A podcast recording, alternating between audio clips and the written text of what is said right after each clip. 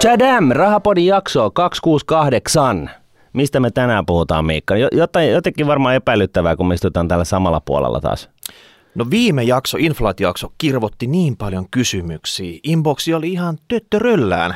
Ja mietittiin, että tota, mitä, miten me näihin kaikki vastataan. Ja ne liippas asuntomarkkinoita. Ja sitten me muistettiin, mitä tapahtui tasan kolme vuotta sitten, Martti, muistatko? No totta kai mä muistan. Hmm. Silloin me kutsuttiin Juhana Proterus tervetuloa vieraaksi. Se oli, se oli joulukuu 2018, koronasta ei ollut tietoakaan. Sä istarit siihen, me otettiin meidän kuumista kuumimmat kysymykset asuntomarkkinasta esiin ja nyt me tehdään tämä sama uusiksi. Tervetuloa. Kiitos. Muistatteko myös, mitä tapahtui viimeksi? 20 minuuttia te mua prässäsitte ja sitten kävi ilmi, että nauhoitus ei ollut päällä. Että, että sinne meni ne kaikki helmet. Että. Joo, no, mutta just senkin takia niin me kirjoiteltiin silloin heti, kun sä olisit lähtenyt sen jakson jälkeen, niin kirjoiteltiin että, niin kuin, kalenteriin, että tota, kolmen vuoden kuluttua niin uudestaan. Se oli nimeltään kenraaliharjoitus, Joo. sä vaan tiennyt sitä. Mutta jakso 143, jos oikein muistan, niin siinä meillä oli hyvä fiilis, kun me lähdettiin uusiksi nauhoittaa ja sillä tavalla, että kamerat ja mikit oikeasti on päällä. Joo. Mm. Vähän toiston kertausta, mutta tota, joka tapauksessa. Edetään samalla sapluunalla. Viimeksi kuitenkin sä oot ekonomisti, niin viimeksi kysyttiin siinä alkuun, että miltä tämä KV-talous näyttää tai Suomen talous. Saada vähän perspektiiviä tähän asuntomarkkinaan, kun ei taas semmoinen yksittäinen saareke vaan, että täällä tapahtuu jotain riippumatta, mitä tuolla ulkomaailmassa tapahtuu. Niin mikä sun mielestä tällä hetkellä on kansainvälisen talouden tilanne tai mitä sä näet sen tästä eteenpäin? No kyllä tämä koronakriisi osoitti, että ei tämä ole mikään tämmöinen oma onnella tämä asuntomarkkina tai edes Suomen talous. Eli mitä maailmalla tapahtuu tai maailmalta tulee tässä tapauksessa Suomeen, niin silloin erittäin iso vaikutus. Tällä hetkellä me ollaan taloudessa tämmöisessä positiivisessa kehityksessä sekä globaalisti että meillä Suomessa talous kasvaa ja toipuu täältä koronakuopasta aika vauhdikastakin vauhtia. Ja me ollaan osittain, erityisesti Yhdysvalloissa tilanteessa, että meillä on ehkä enemmänkin riski ylikuumenemisesta. Voi sanoa ensimmäistä kertaa ehkä kymmeneen vuoteen tai jopa finanssikriisin jälkeen me eletään semmoista aikaa, että me ollaan enemmänkin ylikuumenemisen riskissä kuin tämmöisessä väljähtäneessä deflaatio, deflaatiosuossa, mitä, mitä, tai ei ehkä deflaatio, mutta disinflaatiosuossa, eli, eli liian mm. matalan inflaation suossa. Suomessa ja euroalueella me ei olla ihan vielä siellä, mutta kyllä me täälläkin ollaan matkalla siihen tilanteeseen, että pitää ensimmäistä kertaa alkaa meikäläisenkin vaatimaan keskuspankilta semmoista valppautta myös siihen toiseen suuntaan menoon, eli kiristämästä rahapolitiikkaa, joka suomeksi tarkoittaa kuluttajille ja, ja asuntovelallisille ää, ää, yrityksille, että korot voi nousta. Niin, t- tilastokeskus on tosiaan eilen taisi tulla ulos uusilla inflaatioluvuilla. Kuluttajahintaindeksi muistaakseni oli noussut 3,7 prosenttia. Ja, ja tota, EKP on tarkoitus tavoitella sitä äh, juuri alle kahden prosentin täsmällistä lukua. Ei enää. He muutti sen strategian, okay. että nykyään se on keskimäärin kaksi prosenttia. Eli hekin niin, niin, poistui okay. siitä hieman alle kaksi prosenttia 2 prosenttia keskimäärin. Tämä kuulostaa vähän tällaisen teknokraatin säätämiseltä, mutta joka tapauksessa niin 3,7 prosenttia, onko se paljon?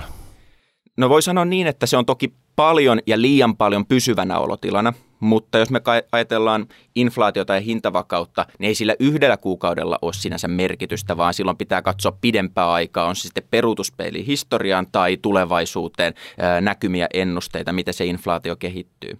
Jos me ajatellaan, että on kotitalous, joka on ottanut 2015 asuntolainan tai yritys, joka on investointu tehtaaseen vuonna 2015 ja on silloin uskonut keskuspankki, että se on tämä noin 2 prosenttia se inflaatiotaso, niin me ollaan Suomessa edelleen tämän nyt marraskuun korkein inflaatiopiikin, joka oli korkein lukema yli 10 vuoteen, niin siitä huolimatta me ollaan edelleen noin 7 prosenttiyksikköä hintataso on liian matalalla verrattuna siihen, mitä se keskuspankki meille oli luvannut silloin 2015. Niin, niin tässä esimerkissä. Tässä joo, esimerkissä. Joo. Eli, eli me ollaan pikkusen liian, liian matalalla tasolla, kun me katsotaan historiaan. Eli sinänsä se on ihan toivottava. Mutta tietysti voi ajatella ne uponneiksi kustannuksissa. Se on mm. mennyttä historiaa enemmän meitä kiinnostaa, että miten tästä eteenpäin. Onko se kolme ja puoli prosenttia tai neljä prosenttia, kun me katsotaan eteenpäin. Ja, ja jos katsotaan sitten ekonomisti on, on se sitten Hypon tai, tai muiden pankkien ä, analyytikoiden ennusteita euroalueen inflaatiosta, niin ne on hyvinkin maltillisia ja, ja ehkä vielä parempi, varsinkin jos puhutaan euroalueen inflaatiosta, niin itse tykkää markkinoiden ennusteista, koska siellä ei ole pelkkää puhetta, vaan siellä on myös euroja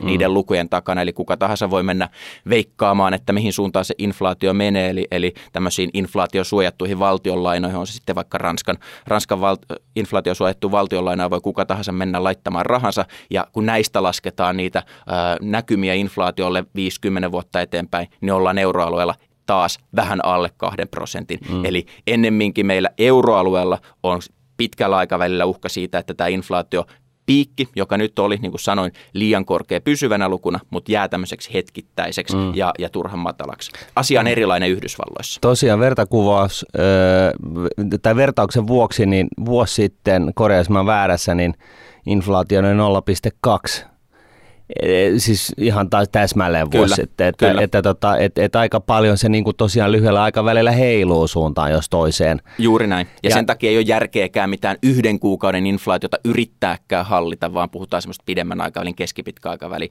parin vuoden vähintäänkin aikajaksosta. Ja sitten se on niin kuin nähtäväksi jää, että onko markkinat oikeassa, että vaikka ne laittaa niitä euroja siihen, niin niin viisatkin, viisatkin päät on vaan tolleet historiassa väärässä. Juuri, että. ja, tai voi sanoa, että varmasti markkinat ei ole täysin oikeassa, mm. mutta se on paras arvaus nykytiedolla. Onko se sitten korkeampi vai matalampi, niin mm. aika näyttää, mutta en ainakaan itse uskalla laittaa omia pennosia sen eteen, että, että sijoittajat näin laajana joukkona olisi, olisi jotenkin systemaattisen väärässä yläsuuntaisia tai alasuuntaisia. No silloin pitää ainakin olla aika kovat perustelut. Juuri näin. Mites toi talouskasvu? Sä mainitsit, että ylikuumeneminen saattaa uhata, mutta jos katsoo taas näitä ennusteita, niin tämä oli ehkä kovempi talouskasvuvuosi kuin esimerkiksi se tuleva vaikka tota, niin miten nämä nyt keskenään sotii sitten. Että... Juuri näin, ja se osittain nämä talousennusteet tietysti pohjaa siihen, että me oletetaan, että meillä tulee nämä talouden rajat vastaan, ja myös keskuspankit rupeaa pikkuhiljaa ää, tätä menoa jarruttamaan myös täällä euroalueella, eli ei tule enää lisäelvytystä niin kuin tänä vuonna tai viime vuonna ää, tuli tässä koronakriisin aikana. Se tarkoittaa sitä, että se kovin kasvulukema jää tälle vuodelle, kyllä ensi vuodellekin odotetaan vuodelle 2022, ää, voi sanoa niin kuin vahvempaa talouskasvua kuin tämmöisenä pysyvänä olotilana euroalueelle tai Suomelle sopii. Eli meillä on kuitenkin ne talouden rakennehaasteet, meidän väestökasvu, erityisesti työikäinen väestö, supistuu Suomessa ja euroalueellakin näkymät on aika, aika negatiiviset. Ja, ja toisaalta sitten tämä työn tuottavuus, joka on se toinen elementti, joka tuo sitä talouskasvua, niin alkaa näyttää siltä, että ne parhaat ideat alkaa olla tehty. Ei ne kaikki ideat ole keksitty, mutta ne kaikista kovimman talouskasvuideat alkaa ehkä olla syöty. Se tarkoittaa, että semmoinen voi sanoa tämmöinen pysyvämpi talouskasvu, joka Suomessakin ehkä sitten tulee siellä 23 vastaan, on ehkä jotain yksi piste jotain, eikä tämmöistä kolme piste jotain tai ensi vuoden kaksi piste jotain lukemaan. No miten nyt sitten investoinnit? Et, et, niin kuin puhutaan paljon tuottavuuden kasvusta ja ja, ja, tota, ja, ja näin, ja, ja tuottavuuden kasvu ja talouden, talouskasvun ytimessähän on nimenomaan tämä tuottavuuden kasvu, eli saadaan enemmän aikaiseksi vähemmällä, niin ja, ja, tota, ja jotta saadaan tuottavuutta kasvamaan, niin tarvitaan investointeja. Ja, ja tähän on ollut ongelma euroalueella pitkään. Että tällä ei ja olla, Suomessa. Ja, ja Suomessa varsinkin, että ei olla investoitu oikeastaan mihinkään. Onko tämä vihreä siirtymä nyt tällainen niin kuin, äh, vihreä ritari, joka tulee ja pelastaa, että me sillä tekosyllä ylivelkaannutetaan niin kuin EU-maita ja, ja tota, ja saada nämä investoinnit oikeasti käyntiin. Tässä aikaisemmin puhuttiin EUn Green Dealista, mutta se brändi heitettiin romukoppaan, kun tuli ja, ja, tota, ja, ja mietittiin sitten, että sitten mentiin koronaelvytysverrukkeella ja nyt sitten, kun korona jossain vaiheessa alkaa jo näkyä, että valoa tunnelin päässä, niin, niin siirrytään sitten tähän vihreään siirtymään. Vai onko tämä vihreä pannukakku? No se, se on niin hyvä kysymys. Se voi olla kumpi tahansa. Se voi olla se ritari tai pannukakku, ja me ei oikein tiedetä vielä, kuka siellä verhon takana on. Eli, eli se, kun paholainen piilee yksityiskohdissa tässäkin. Siinä on hyvä se, että me voidaan ehkä joistain tämmöisistä äh, kamreerimaisista tiukoista pykälistä joustaa ja, ja tehdä semmoisia tarvittavia toimia ilmastonmuutoksen vastaisessa työssä ja, ja myös sitten kerryttää näitä kasvua tuovia investointeja mm. tulevaisuuteen. Mutta sitten siinä on myös riski se, että ää, rahaa, rahaa enemmänkin menee ehkä vanhan ylläpitämiseen tai sitten tuottamattomiin ja tehottomiin linjoihin, jolloin sitten itse asiassa parhaat ideat ja, ja tulevaisuuden kasvusiemenet ei olekaan ne, jotka saa rahoitusta, vaan ne, jotka ne pykälät täyttää parhaiten Brysselissä. Ja, ja tämä on se pelko ja me ei oikein tiedetä vielä, missä me ollaan. Ja kyllä mä uskon, että se Brysselissä osataan venyttää näitä pykäliä. Se, se, se on kaikille aivan selvää. Tota. Joo. Mm. Joo. Mitäs jos me pompattaisiin tähän asuntomarkkinoille? Tehdään näin. Se on nyt niin kuuma topikki meidän kuulijoiden keskuudessa. Jos mä luettelen viimeksi, kun sä kävit kolme vuotta sitten, niin mitkä oli silloin kuuminta hottia? Oli kaupungistuminen. Eli kaikki pakkautui näihin pääkaupunkiseudulle ja sitten näihin muutamaan kasvukeskukseen. Ehkä kymmenen kaupunkia mm. Suomessa suurin piirtein, jos niinkään monta. Sijoitusyksiöt, ne maksoi melkein saman kuin kaksiot niissä samoissa kerrostaloissa, ihan vain sen takia, että oli asuntosijoittajat ja kova kysyntä tietyn tyyppisille, mahdollisimman pienille kämpille, missä on mahdollisimman pienet kustannukset, varsinkin jos tulee jotain korjauksia, putkiremppoi tai ylipäätänsä vastiketta, mitä maksetaan. Ja no on semmoista helppoa likvidiikamaa. No sitten nämä tota, uudisrakentaminen, se oli pelkästään oikeastaan näissä kasvukeskuksissa, että kukaan ei edes harkinnut omakotitaloa jonnekin pöndelle. Ja sitten ehkä vikana tämmöinen Nurmijärvi-ilmiö, mikä kuvaa sitä, että kun perhe kasvaa, että lähteekö se hakea sitä, sitä tota omakotitaloa tämmöisestä kasvukeskuksen liepeillä olevasta kunnasta vai jääkö se sinne kaupungin keskustaan äm, kaksi- tai kolmikerroksiseen tämmöisen tota, kerrossänkyyn sitten vaan majoittaa porukkaa ylöspäin, mutta ei saa niitä neljöitä siihen, siihen tota asuntoon. Nämä oli trendit silloin niin onko nämä vielä elossa vai onko nyt tämä koronan jälkeinen aika muuttanut peli ihan täysin? Kuulostaa, että fiksuja ollaan silloin puhuttu, mutta totta kai tämä tilanne on muuttunut. Eli kun meillä on tullut tämmöinen globaali pandemia, joka on ehkä tämmöinen niin täydellinen hyökkäys kaupunkeja vastaan, koska mietitään, mikä se kaupunkien erikoisvahvuus on, niin se on nimenomaan ne kohtaamiset. Ajatukset vaihtaa, erilaiset palvelut toimii kaupungeissa, mitkä ei toimi muualla. Se tiiveys on, on se niin kuin kaupunkien vahvuus. Ja nythän siitä on tullut se heikkous, eli pitää pitää sosiaalista etäisyyttä ja, ja monet palvelut on kiinni tai suljettu tai rajoitettu tämän, tämän koronakriisin kriisin vuoksi ihan, ihan osittain hyvistäkin syistä. Joten, joten kyllä tämä on ollut semmoinen isku, semmoinen isku kaupunkeihin, että kyllä totakin analyysiä pitää ehdottomasti tarkentaa. Mutta onko se muuttunut – onko se siihen tullut eri sävyjä ää, vai, vai onko se kääntynyt kokonaan, niin se riippuu ehkä vähän kohdasta. Voidaan käydä niitä kohta kohdalta läpi. No niin käydäänkin kyllä. Tota. Mutta siis tämä on niinku mielenkiintoinen siinä mielessä, että mä muistan, kun mun omat vanhemmat, mä, mä synnyin Helsinkiin ja, ja asun täällä ekat seitsemän vuotta ja sit, sitten oli sellainen muuttoliike oikeastaan 80-luvulla, 70-80-luvun taitteessa, jolloin me muutettiin Kirkkonummen Longviikkiin ja me ei oltu ainoita. Eli siellä oli niinku sellainen uudisrakentajan meininki ja se oli kuuminta hottia, että niinku perus, rakennettiin, niinku siirryttiin siitä vähän tiukasta kolmiosta niinku laajempaan omakotitaloon ja, ja, ja tavallaan näin. Ja, ja, tota, ja nyt on ollut puhetta siitä, että koronan myötä niin, niin tavallaan tämäkin, on, tämäkin ilmiö on tavallaan saanut vauhtia samalla tavalla kuin etätyö. Että vähän niin kuin et, ja etätyö nyt tuskin loppuu tai edes palautuu sille pienelle tasolle, mitä oli ennen koronaa, vaan se todennäköisesti jää päälle aika merkittävästi kiinni, niin kysymys kuuluu, että onko niinku, kaupungit autioitumassa? Ei, ei. Kyllä se, tässä niin se tärkeä kuva on se, että, että kun katsotaan, mitä korona on tehnyt, niin se on tehnyt semmoisen nousuveden asuntomarkkinoille, toki niin kuin kaikille muillekin, tai melkein kaikille muillekin var- varallisuushyödykkeille, katsotaan osakemarkkinoita tai, tai on se metsän tai, tai muiden hyödykkeiden arvoa, niin, niin ne on noussut tässä koronakriisissä. Ja, ja se näkyy tietysti asumisessa vähän, on tämmöistä oma leimaisuutta nimenomaan se lisätilan tarve on kasvanut, koska mm.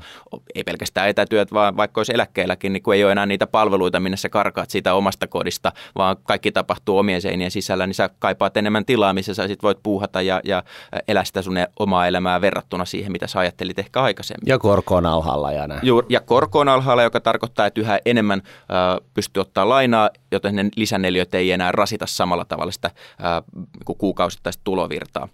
Ja Tämä ilmiö näkyy sitten, että asuntomarkkinat yleisesti ei vain Suomessa, vaan länsimaissa, Yhdysvalloissa on, on ollut tämmöinen nousuvesi, eli asuntojen hinnat on noussut selkeästi ja kauppa on ollut hyvinkin kuumaa paikoitelle.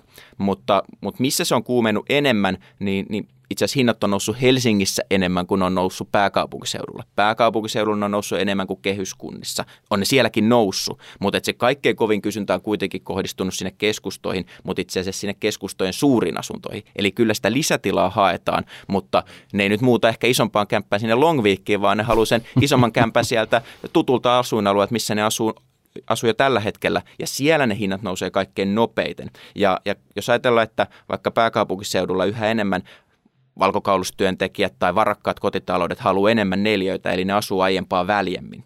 Ja kun niitä neljöitä on kuitenkin rajallinen määrä, ettei sinne Helsingin niemelle niitä lisää asuntoja tule varsinkaan kantakaupunkiin yhtään niin paljon kuin sitä, sitä halua riittää, niin, niin se johtaa siihen, että siellä asutaan väljemmin, jolloin siellä on vähemmän väkeä asuu ja joku joutuu silloin muuttamaan pois niiden hintojen takia. Mm. Eli se on vähän eri ilmiö kuin se, että muutettiin halun takia Longviikki, jolloin itse asiassa Helsingin hinnat kehittyy heikommin mm. kuin näiden kehyskuntien. Nyt mm. tilanne on toinen, eli hinnat kehittyy nopeammin, eli kyllä mä katson erityisesti hintasignaaleja siitä, että mikä on se kaupungin imu. Ja toistaiseksi se ei ole nä- näkynyt tämmöistä Nurmijärvi-ilmiötä, vaikka muuttoliikkeessä näkyy, mutta se johtuu nimenomaan siitä, että näitä ää, lisäneliöitä hakee ne valkokaulustyöntekijät. Okei. Ne, kenellä on ollut rahaa, niin ne on upgradeannut itselleen niitä etätyötiloja ja kaikkea tämän tyyppistä. Kuka on joutunut väistynyt nyt tässä, koska tällä lyhyellä ajanjaksolla ei ole saatu kuitenkaan rakennettua yhtään lisää. Et onko sinne heivattu jotain porukkaa jonnekin muualle ja minne ne on mennyt? Ei, kyllä ne muuttaa ihan omasta halustaan, eli sieltä sitten on muuttanut, jos aikaisemmin kolmiossa on ollut vaikka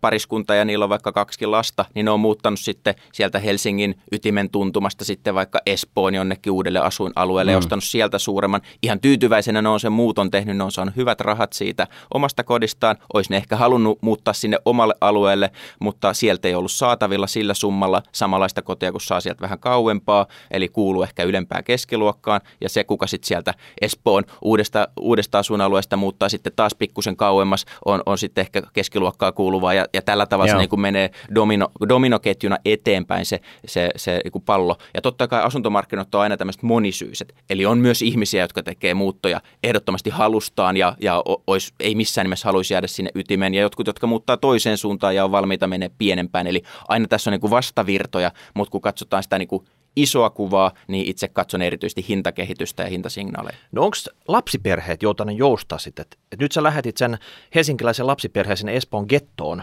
hakemaan niitä lisää. No on ihan mukavia paikkoja. ja, huomaa Espoon gettoon tosiaan.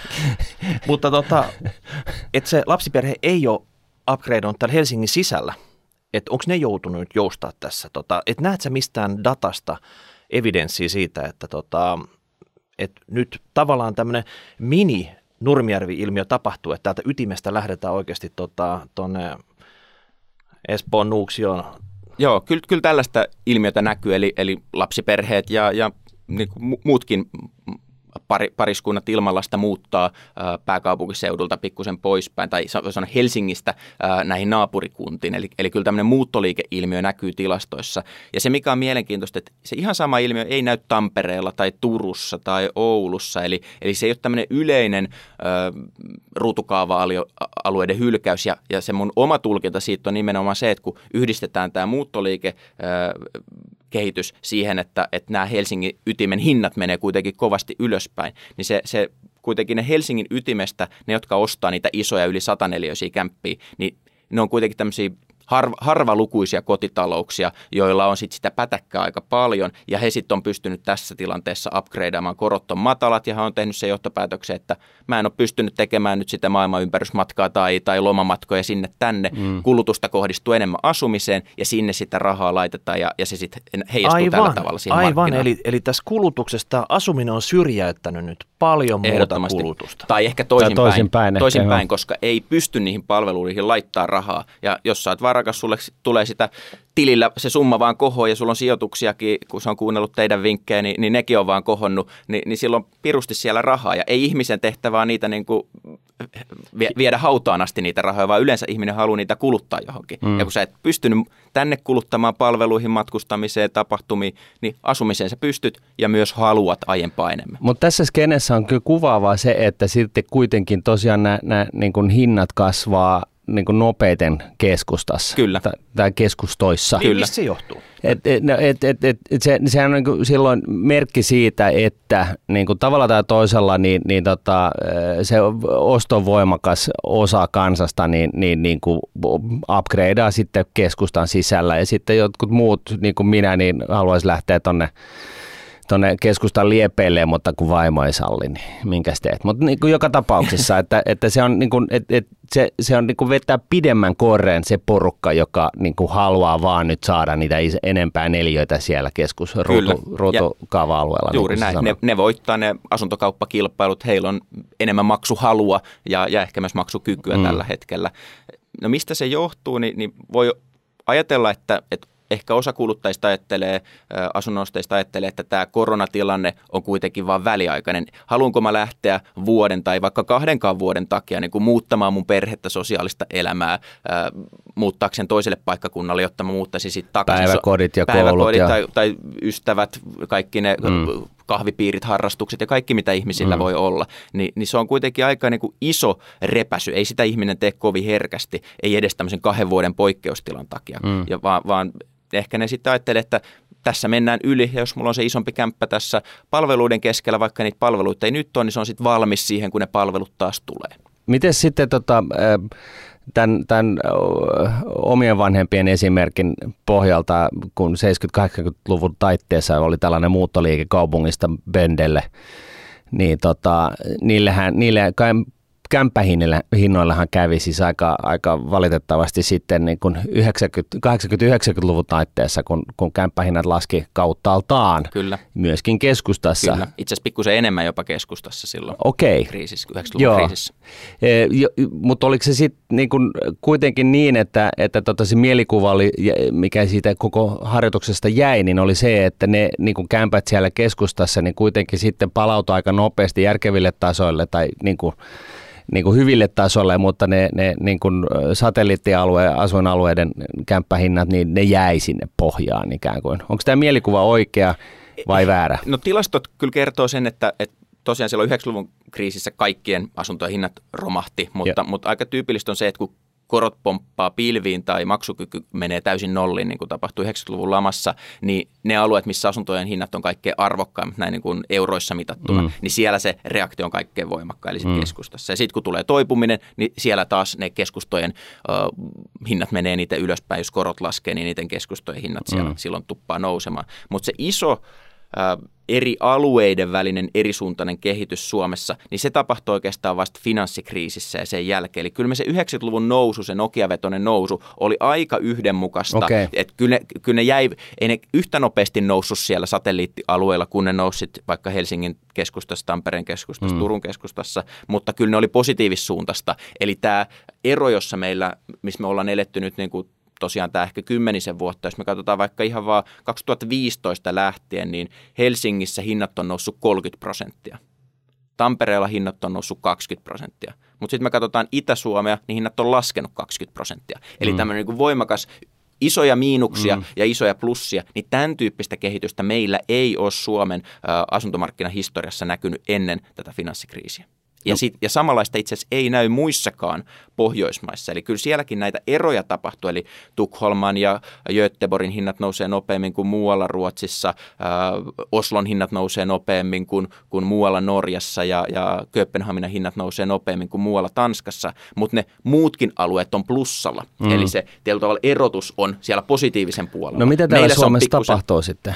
Meidän väestö ei kasva se on niin kuin yksi, yksilitteisesti meidän väkiluvun kehitys on niin kuin aika lailla vakaata ja näkymä on itse asiassa laskeva. Mm. Ja katsotaan Ruotsia, Norjaa, Tanskaa. Mutta miten se, miksi se vaikuttaa niin kuin näihin, näihin muut kuin keskusalueiden niin kuin, ö, hintakehitykseen negatiivisesti? Se väestömatematiikka on se asuntomarkkinoiden ehkä niin kuin ydinkysymys. Eli meillä on Suomessa yli kolme miljoonaa asuntoa ja meillä on viisi ja puoli miljoonaa ihmistä. Ei me sille asunnoista ole pulaa Meillä on ihan riittävästi asuntoja tälle väkimäärälle ja tulevaisuuden näkymille. Ne vaan sijaitsee väärissä paikoissa tulevaisuutta varten, joka tarkoittaa sitä, että kun ihmiset hakeutuu niille alueille koko ajan tai pyrkivät sinne kohti niitä paikkakuntia, jossa ne haluavat asua, erityisesti nuoret tätä ajaa, mutta myös ikäihmiset hakeutuu parempien palveluiden mm. ääreen, että se oma kotitalo syrjäseudulla, niin se on aika, aika työntäyteinen homma, jos, jos haluaa semmoista helpompaa elämää tai vaikka ruumiillinen kunto äh, pikkuhiljaa heikkenee, niin, niin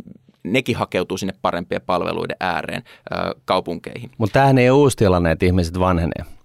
No se ei ole uusi tilanne, mutta se on uusi tilanne, että se väkiluku näkymä on laskeva. Ja se johtaa siihen, että kun väkiluku laskee tietyltä paikkakunnilta, katsotaan vaikka viime vuotta, koronavuosi, joka on viimeisimmistä meillä on koko vuodelta dataa, niin silloinkin suurimmassa osassa maata väkiluku laski. Väkiluku nousi pääkaupunkiseudulla, Tampereen seudulla, mm. Turun seudulla, Pohjanmaalla se, ja, ja pikkusen laajemmin se kasvoi kuin 2019. Eli kyllä tämä korona sillä tavalla vähän nosti kaikkia ö, veneitä, mutta, mutta kuitenkin suurin osa maasta oli punaisella näin niin kuin väestökehityksen Mutta mistä se johtuu? Edelleen siellä on ikäihmisiä, mm. jotka muuttaa pois tai aika korjaa mm. satoa ja mm. sinne ei tule uusia nuoria ihmisiä. Ja jos väkiluku laskee, niin silloin ei Mut niille miksei asunnoille... sinne tule uusia?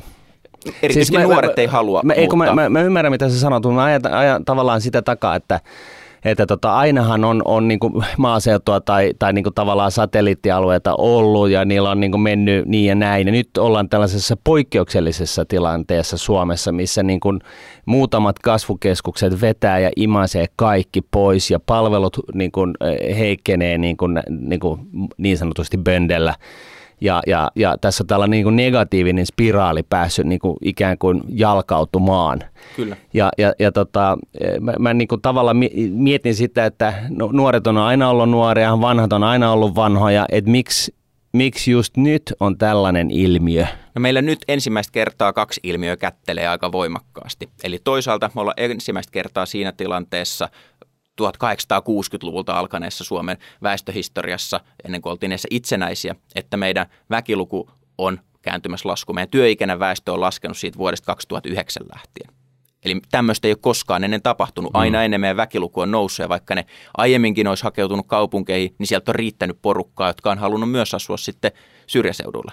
Nyt, nyt okay. meillä ei enää ole, ole tätä tilannetta. Ja sitten on tämä toinen ilmiö, jota meillä ei aikaisemmin ollut, on tämä äärimmäisen palveluvaltaistunut talous, jossa ne valkokaulustyöntekijät, tietotyöntekijät tekee, ne ta- tekee sen talouskasvun ja, ja korjaa ne hedelmät, tämmöinen niin supertähtitalous, tämmöinen volttitalous, jos voi mm. ajatella, missä heidän ansionsa kasvaa äärimmäisen nopeasti, jos katsoo vaikka näitä volttimiljonäärejä, niin heillä on kyky, kyky ostaa, ostaa niitä vähän isompiakin asuntoja myös niillä arvoalueilla ja silti aika, mm. aika iso määrä nollia sinne pankkitilille jäljelle, joten, joten sitten nämä kulutuseurot kohdistuu huomattavan voimakkaasti näihin kaupunkikeskustoihin mm. ja, ja kasvukaupunkeihin ei Supercell voisi ikinä siirtää pääkonttoriaan jonnekin syrjäseudulle, koska ei ne osaajat sinne haluaisi muuttaa. Sen mm. täytyy olla siellä ytimessä, missä ne haluaa ne, ne parhaat mm. koodarit kielää.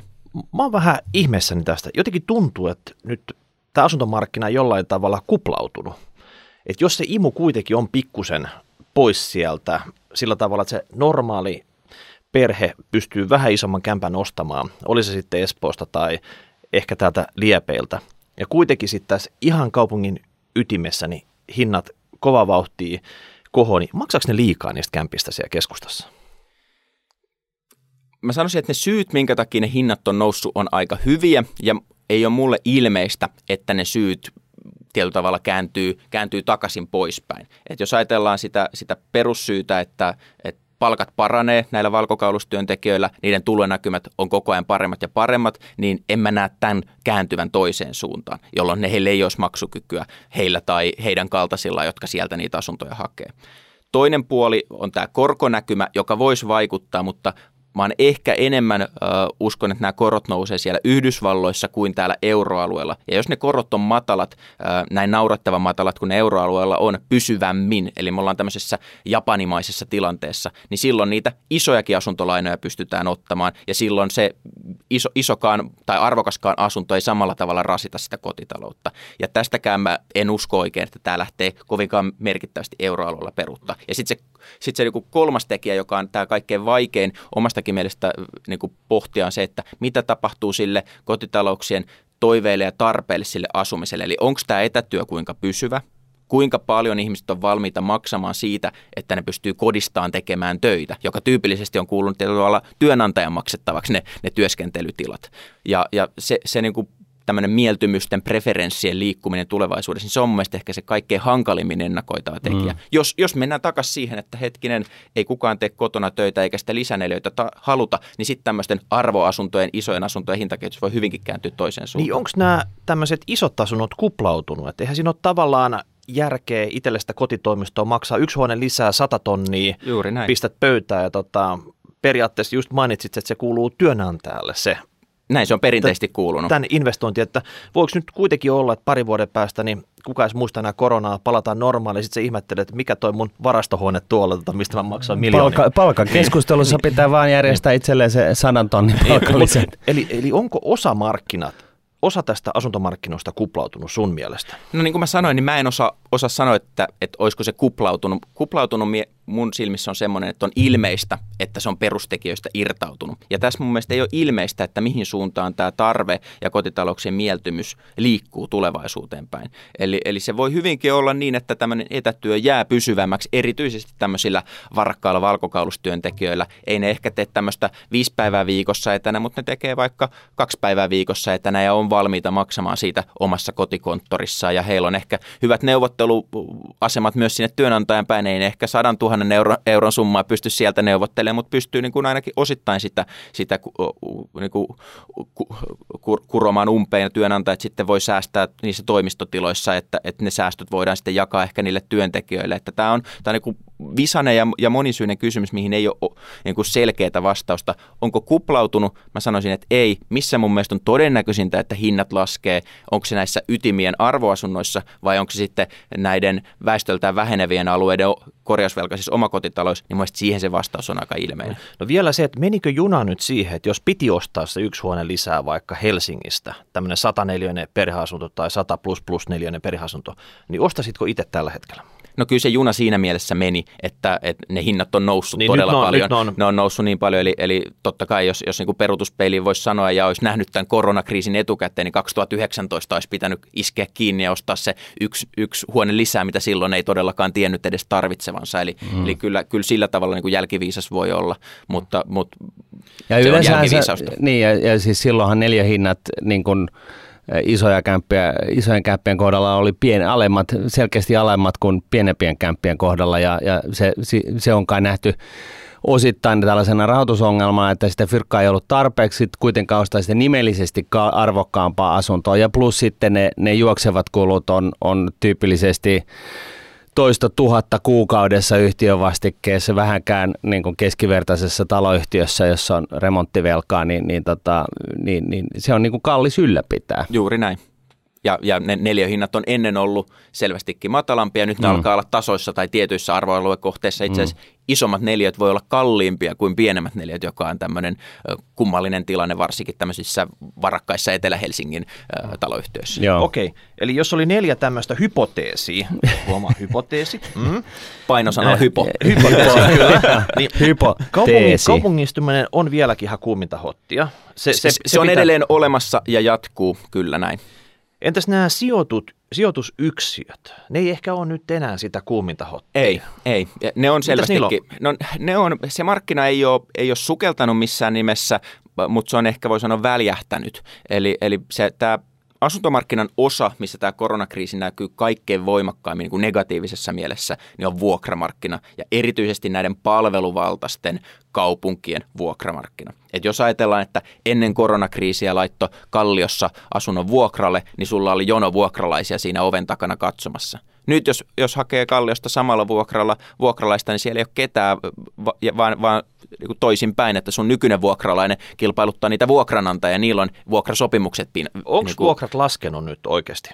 Me nähdään kyllä vuokrissakin laskua, mutta meidän vuokratilastot on vähän pulmalliset. Siellä ei ole näitä kaikkein maksukykyisempiä vuokria, eli meidän vuokratilasto pohjautuu näihin ARA, ARA, ARA-tilastoihin, mm. että ketkä saa asumis, asumistukea ja, ja asuu tämmöisissä vuokrataloyhtiöissä, että, että me ei saada niistä ihan kiinni, mutta nekin antaa vihjeitä, että siellä on vuokra varsinkin tämmöiset uudet vuokrasuhteet on laskussa. Eli voi olla, että olemassa olevissa vuokrasuhteissa ei vielä näy laskua sen takia, että siellä on tämmöisiä indeksikorotuksia. Mutta sitten kun se mm. vuokralainen nostaa kytkintä, niin se vuokranantaja ei enää saakaan samalla hinnalla siinä asukassa. Mitä sä neuvot nyt, jos joku on vuokralla? Pitääkö nyt kilpailuttaa se oma vuokranantaja sanoo, että mä lähden lätki, jos ei kaksi hunttia lähettää sitä tota, vuokrasta saman tien pois ja lähteä lätkiin, että löytyykö oikeasti nyt tota, paljon kilpailukykyisempää vuokraa, koska sanotaan, että vaikka ennen koronaa tilanne oli tosi kuuma. Joku maksaa nyt ihan liikaa tällä hetkellä. No sen perussääntö, että ei pidä bluffaille ja valmis sitä toteuttaakin. Että, että sit jos uhkaa, niin uhkaa tällä tavalla, niin sitten kannattaa myös olla valmis, valmis se toteuttaa. Muuten voi käydä, käydä sitten kalpate itselleenkin. Mutta,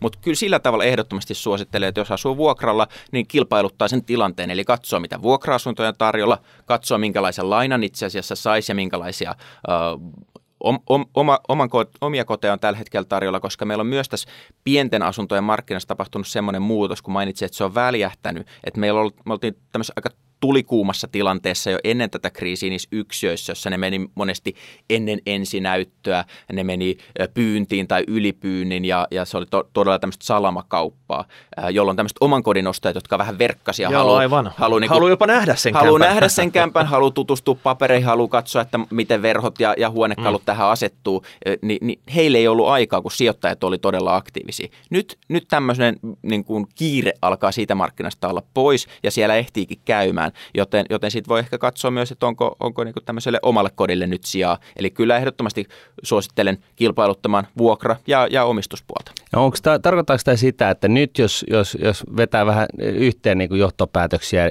ei ehkä oikein korjaismaan väärässä, mutta jos sä siis nyt haluat sijoittaa ää, asuntoon, asuntoihin ja, tai asuntoon, sanotaan näin, sä mietit sitä, että pitäisikö sun ostaa nyt se oma kämppä, se isompi, vai e, jonka hinta on tyypillisesti nyt noussut kauttaaltaan, eli se nyt ihan niin kuin jossain sellaisella niin kuin, muuttotappio tota noin, niin paikkakunnalla. Niin olisiko se paras niin kuin se, että nyt kannattaisi niin kuin imuroida näitä pikkuhiljaa näitä yksiöitä kasvukeskuksista, koska tämä korona ja solut ja muut on niin kuin hapattanut sen markkinan, ostaa niitä sijoituskohteiksi – ja tota, sellaisella maltillisella vivolla, koska ymmärtää, että tämä jatkuu, voi jatkuu vielä jonkun aikaa ja sitten toisaalta niin kun ostaa näitä muutama lisää sillä ajatuksella, että, että tota, jossain vaiheessa niin tämä kuvio palautuu, sä saat ne nyt niin kuin vähän halvemmalla – kuin aikaisemmin ja, ja tota, se, sulla on ehkä vaikeuksia vuokraa niitä ulos niin kuin ihan hirveän hyvää hintaa, mutta kuitenkin. Ja näissä on sitten se, se hinta palautumispotentiaali, kun koronasta päästään ohi ja sitten toisaalta näillä vuokratuoloilla sitten vuokraat itselle sen 404 omakotitalon jostain, mistä ikinä, missä sitten ikinä haluatkaan asua. No se on yksi, yksi ihan vaihtoehto ja se itse asiassa näkyy vähän tässä vuokramarkkinassa tällä hetkellä. Kun me katsotaan, minkälaiset vuokranantajat lisää tällä hetkellä sitä omaa markkinaosuuttaan niin kuin salkkujansa, eli ostaa mm. lisää, lisää yksiöitä tyypillisesti ja tyypillisesti kasvukeskuksista, niin ne on tällaiset hyvin pitkäjänteiset ja, ja myös ehkä niin kuin vahvan taseen riskiä sietävät sijoittajat, että, että ne on tämmöisiä isoja kojamo, kojamotyyppisiä to, toimijoita, jotka meillä on ollut pitkään. Ne on tämmöisiä ammattimaisia ulkomailta tulevia rahastoja ja osa myös ihan tämmöisistä yksityissijoittajista, jotka toimii juuri näin. Eli se Exceli näyttää nyt aika pahalta, vuokrattavuus on vaikeaa ja joutuu ehkä mm. vuokralaiskriteereissäkin joustamaan, mutta luottaa siihen, että kyllä se markkina palautuu, ne palvelut tulee takaisin, ehkä Airbnb-toiminta tulee takaisin, turismi tulee takaisin, jolloin sitten, sitten se vuokrattavuus nouseekin paljon paremmaksi, vuokratuotto tulee suuremmaksi ja on myös se hintojen nousupotentiaali. Eli, eli kyllä eli, tätä näkyy nyt. Eli sä neuvot, okay. sä neuvot kontraamaan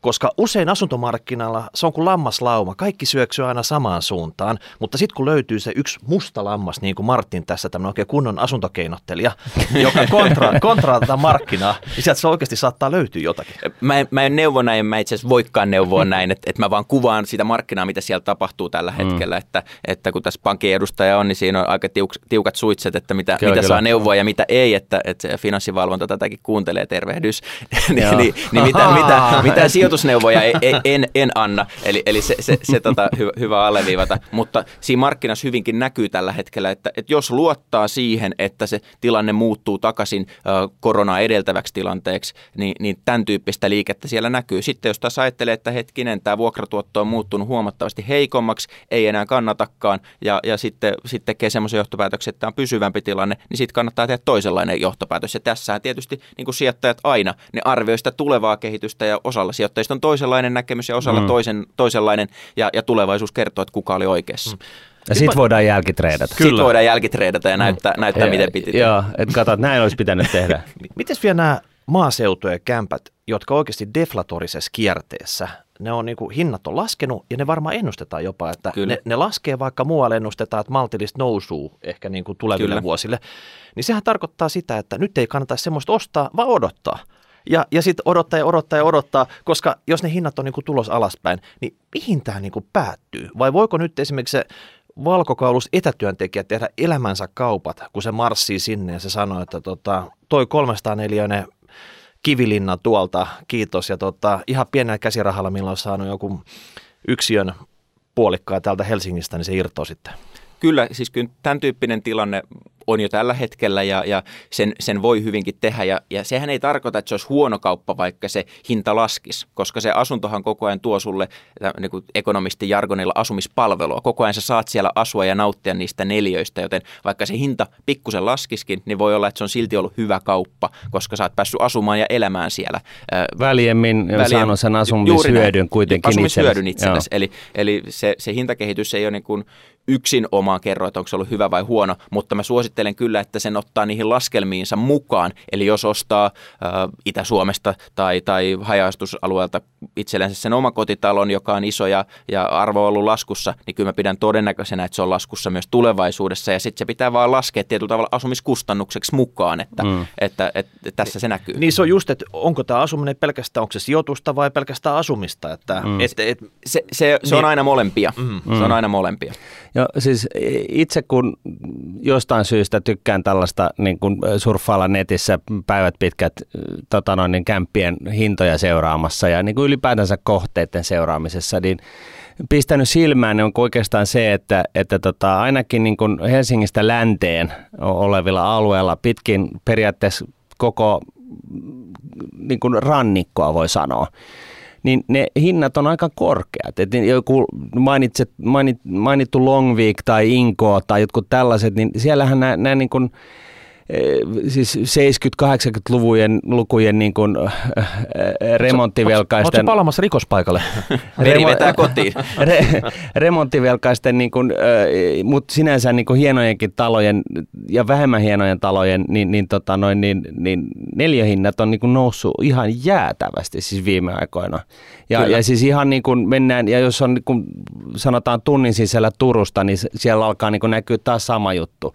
Että jos saat sen puolitoista tuntia sekä Turusta että Helsingistä, niin sitten, eli vähän niin kuin viistoon ylöspäin, niin sitten se on niin kuin markkina ihan dead.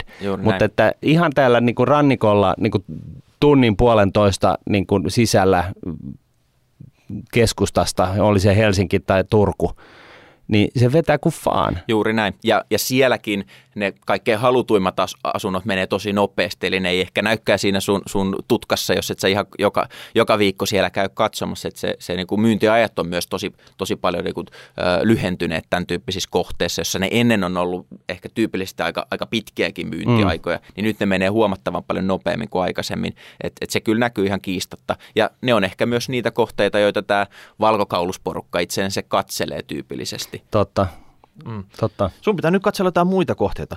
Mitäs, vi, mitäs, mitäs viime, jakso, vi, viime jaksossa me puhuttiin paljon tästä inflaatiosta. Joo. Eli miten se vaikuttaa tätä kuviota? Tulee inflaatio, kaikki kustannukset nousee, etenkin asumisen kustannukset. Tässä on niin rempat, sähkölämmitys, katosta läpi. Entistä vähemmän jää siihen itse asuntoon sitä käytettävissä olevaa pätäkkää, koska nämä vie kaiken sitten. Eli tota, se nyt ainakin, me puhuttiin tässä aluksi, aluksi että se ainakin väliaikaisesti tullut, mutta sehän on kuitenkin niin kuin nostanut sitä leveliä, missä ne on tässä. Ja samalla, jos se tempasee tämän koron mukaan, niin miten sä näet tämän kuvion, miten se muuttaa asuntomarkkinoita? Inflaatio, korko ja sitten tästä eteenpäin. Jos ne korot lähtee nousuun, niin silloin on tietysti iso vaikutus, jos ne lähtee isommin nousuun. Niin kuin on, mä sanoin, onko se markkina... hyvä vai huono vaikutus? No koskaan ei pidä sanoa, että onko joku asia hyvä vai huono, vaan pitää sanoa, että minkä takia se nousee. Jos korko nousee sen takia, että euroalueella talouskasvu on todella vahvaa, tuottavuus nousee, palkat paranee, niin sitten se on hyvä asia. Mm. Että et okei, asuntovelallisella menee pikkusen enemmän sinne korkoihin, mutta hetkinen, se saakin paljon parempaa palkkaa ja sillä jää vielä, vielä niin kuin taskupohjalle enemmän, jolloin se on niin kuin hyvä asia. Jos ne korot nousee sen takia, että keskuspankki vaikka ennenaikaisesti sitä jarruttaa tai nyt kun me ollaan tämmöisessä yhteisvaluutta-alueessa, niin ei mitenkään pelkästään hypoteettinen vaihtoehto on se, että, että, että käy niin, että Suomen talous on tämmöisessä suossa ja kehittyy mm. vaisusti, mutta sitten Saksassa tai Etelä-Euroopassa talous kasvaa tosi vahvasti ja EKP hän katsoo tietysti koko euroalue, että mm. siinä pieni Suomi ei paljon paina, niin sitten voi käydä niin, että ne korot nousee sen takia, että muualla Euroopassa menee vahvasti, mutta itse asiassa niillä suomalaisilla asunnonostajilla ei meekään yhtään vahvasti ja silloin se on äärimmäisen huono asia asuntomarkkinoille. No, eli, eli pitää se koron nousun syy, syy aina niin kuin vähän, vähän niin kuin Mutta jos pitäisi vetää mutkat vähän nyt suoriksi, niin, niin, tota, niin kuin tartutaan tuohon mm. kommenttiin, kun tämä oli mun mielestä äärimmäisen hyvä. Niin, niin onko todennäköistä, että Suomen taloudessa menee paremmin kuin, kuin Saksan taloudessa, joka, joka ohjaa korkotasoa Euroopassa?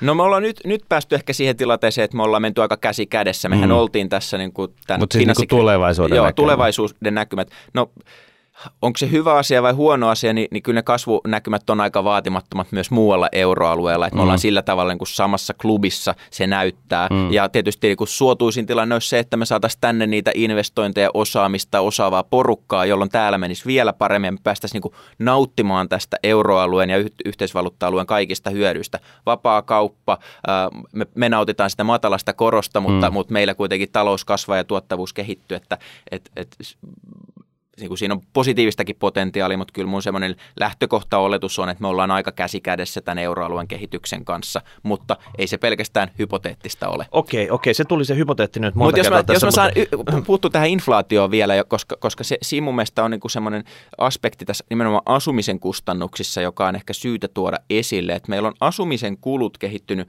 aika vakaasti ja vaatimattomasti tai maltillisesti äh, vuosikymmenen verran, mutta nyt meillä tapahtuu ensimmäistä kertaa tämmöistä niin kuin selkeää asumisen kustannusten nousua. Se näkyy, kaikki, jotka on pääkaupunkiseudulla saanut niin kuin kaukolämmön hinnankorotukset, niin on, on sen jo, jo niin kuin tuntenut omissa nahoissaan sähköhinta nousee, jos on pör, pörssisähkösopimus, niin tietää kyllä, että, että nyt on ollut aika niin kuin asumisen kustannukset kalliita ja se lämmin suihku ei olekaan ihan, ihan yhtä edullista tai yhdentekevää kuin aikaisemmin, eli, tai saunan lämmittäminen ja näin poispäin. Ja, ja se on näkynyt jo arjessa ihmisillä. Nyt siis tässä tämän vuoden puolella on monessa taloyhtiössä kerätty ylimääräisiä vastikkeita, koska ei taloyhtiöillä ole mitään ylimääräistä rahapuskuria tyypillisesti, vaan se on aikamoinen, aika, aika monessa tapauksessa niin kuin kädestä suuhun. Ja nyt kun me mennään kohti kevättä ja tulee nämä yhtiökokoukset, niin mä uskon, että meillä tulee tämmöisiä yhtiövastikkeiden nostoja selvästi enemmän kuin aikaisemmin. Ja, se, ja nämä asumisen kustannuksen nousut tietysti on ihmisiltä pois, se on mm. kaikesta muusta kulutuksesta pois ja, ja, ja se, se on tietysti niin kuin negatiivinen asia tässä. Niin asumisten kustannukset nousee tappiin. Sitten tästä korosta vielä. Saat ekonomisti. Niin nyt inflaatio tuolla, korot on täällä, ja me ollaan puhuttu tässä, että jom, jommankumman nyt pitäisi joustaa. Ja tähän nyt ei ollut pitkä aikaa markkinatalous, tämä mitä EKP harrastaa, että tota, isolla forsella ostetaan kaikki keskusjohtoinen niin, keskusjohtoisesti vaan ne kaikki talous. laput sinne keskuspankkien taseeseen ja pidetään se korko matalana. Nyt jos ne vähänkään nostaa jalkaa kaasulta, niin pomppaako korko nyt? Miten sä näet tämän tilanteen? 22 ne ei vielä nouse, mutta Yhdysvalloissa ne nousee jo 22, eli, eli tässä pitää aina pitää mielessä, kun lukee talousmediaa, niin usein se on hyvin ö, yhdysvaltalaiskeskeistä ja siellä tämä korkojen nousu on jo niin kuin hyvin ajankohtaista ja osto-ohjelmiahan jo nyt ajetaan alas. Me euroalueella ollaan vähän siitä jäljessä, ollaanko me vuosi jäljessä vai mitä, niin, mutta mut kuitenkin ihan selkeästi me tullaan vähän niin kuin jälkijunassa, joten mä en usko, että me nähdään 22 vielä koronnousuja, mutta, mutta kyllä me nähdään niitä euroalueellakin, mennään sinne 23 puolelle ja, ja osto-ohjelmien laskua pikkuhiljaa, eli ei osteta enää niin paljon. Ja mutta sitten jos ajatellaan suomalaista asuntovelallista tai, tai asuntosijoittajaa, joka on sitonut sitten näihin euriboreihin niin kuin yli 90 prosenttia sitoo ne, ne lainansa, niin se ei haittaa, vaikka ne nousisi sieltä nykyisestä miinuspuolikkaasta miinus 0,1 tai miinus 0,0001, koska tyypillisesti se, se alkaa näkymään isompina korkokustannuksina vasta sitten, kun se on siellä nollan yläpuolella. Joten meillä on niin korkojen nousu marginaalia puoli prosenttiyksikköä, joka on itse asiassa aika paljon, joten me voi nähdä sitä korkojen nousu, missä vaiheessa me ollaan siinä tilanteessa, että se alkaa näkyä niin kuin positiivisena korkomenona, niin siihen menee aika. Mutta asuntomarkkina, nyt jos miettii isoa investointia, sanotaan nyt, että asuntolain pitäisi ottaa 85 vuodeksi. Nyt tämmöinen ihan lyhyt pätkä tuossa näin on se 2022 ja 25 vuotta niin kuin täällä – se, että tässä alussa ei tapahtuisi mitään korkoliikettä, mutta jos tässä matkalla tapahtuu niin kuin isompi liike, mikä saattaa muuttaa sitten tätä koko dynamiikkaa, niin... Dynamiikkaa. Joo, joo. T- Kun me nyt harrastetaan näitä. Sori, sorry, nyt tämä kuulijoille paljastuu tämä tota, product placement. hienosti upotetaan tänne. Mutta miten nyt tätä korko tästä eteenpäin? Että pitääkö EKP pikkuhiljaa nöyrtyä ja tämmöiset isot elvytys, tai siis tämmöiset tota, taseenrakennuspaketit, ne on niin kuin ohi ja markkinaehtoinen korko tästä eteenpäin? Vai onko se ihan mahdotonta euroa? Ja, ja nyt siis pointti se, että puhutaan siis tästä pitkästä Joo.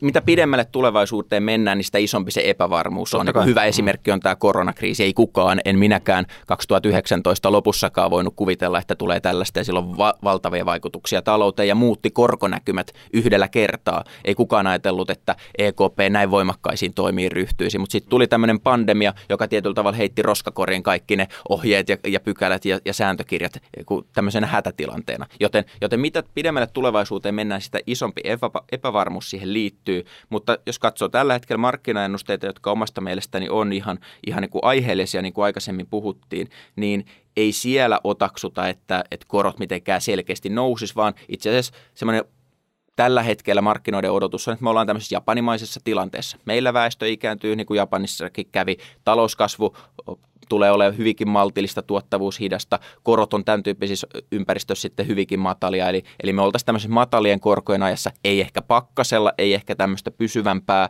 arvopaperien osto-ohjelmaa, mutta, mutta kuitenkin korot olisi tämmöisessä hypotermisessä tilassa, eli ei sieltä kovin paljon sieltä pakkaselta nousisi. Mutta mut, sä, sä sanot sitä, että ehkä enemmän inflaatio joustaa sitten jatkossa alaspäin, kun korot nousis ylöspäin. Enemmän, on... enemmän kyllä. Molemmissa tapahtuu tas, tasottumista, mutta isompi liike tulee sieltä inflaation puolelta.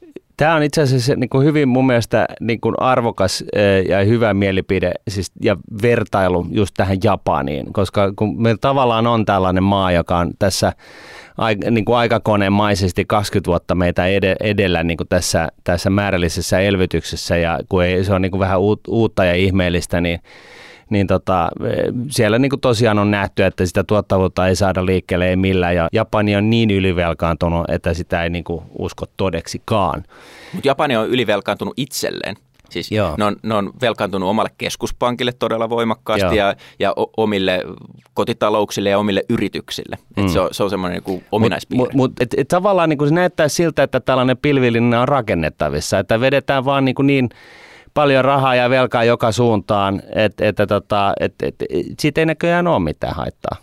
No jos se velkaantuminen tapahtuu omassa valuutassa ja varsinkin jos se tapahtuu vielä oman valtion sisällä, niin silloin tietyllä tavalla ei niitä rajoja ole. Totta kai siinäkin tulee tiettyjä niin kuin haittoja eteen, että ei se, ei se niin kuin ongelmatonta ole sielläkään, mutta, mutta ei, ei, kyllä se osoittaa sen, että meidän kuvitelmat siitä, että joku 90 prosentin velka per BKT-raja on ihan yhdentekevä ja, ja mm. vedetty jossain kirjoituspöydillä eikä missään reaalimaailmassa. Eli, eli kyllä se, kyllä se niin kuin tämmöiset tietyt dogmit on, on, on niin kuin murtanut ja, ja muuttanut viimeistään, viimeistään siis tässä rahapolitiikassa, rahapolitiikassa mm. ja, ja finanssipolitiikassa, mm. mitä, mitä val, valtio niin kuin voi, voi velkaantua ja, ja minkälaisiin hankkeisiin ryhtyä. Sitten on myöskin tällaisia ääniä, että, että, että, tota, että, että tässä niin kuin periaatteessa on tällaisella niin kuin keskuspankkielvytyksellä – niin kuin tavallaan menty kriisistä kriisiin, että, että niin kuin tavallaan tämä keskuspankkielvytys johti finanssikriisiin, joka, josta sitten elvytettiin itsemme seuraavaan kriisiin, josta sitten elvytetään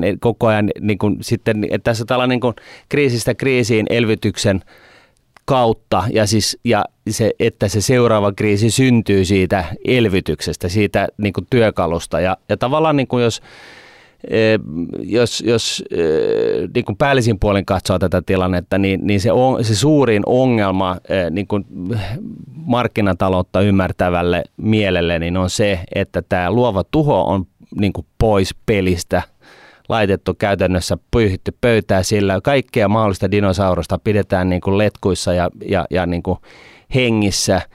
Ja kaikki tämä siis vaikuttaa suoraan siihen, että tuottavuus ei kasva – ja, ja täytyy investoida aivan niin kuin, siis senkin edestä, että se, niillä investoinneilla on, olisi se niin kuin normimarkkinatalousvaikutus, koska on niin paljon tällaista dinosaurusta, jota pidetään niin kuin letkuissa ja pystyssä ja, ja näin.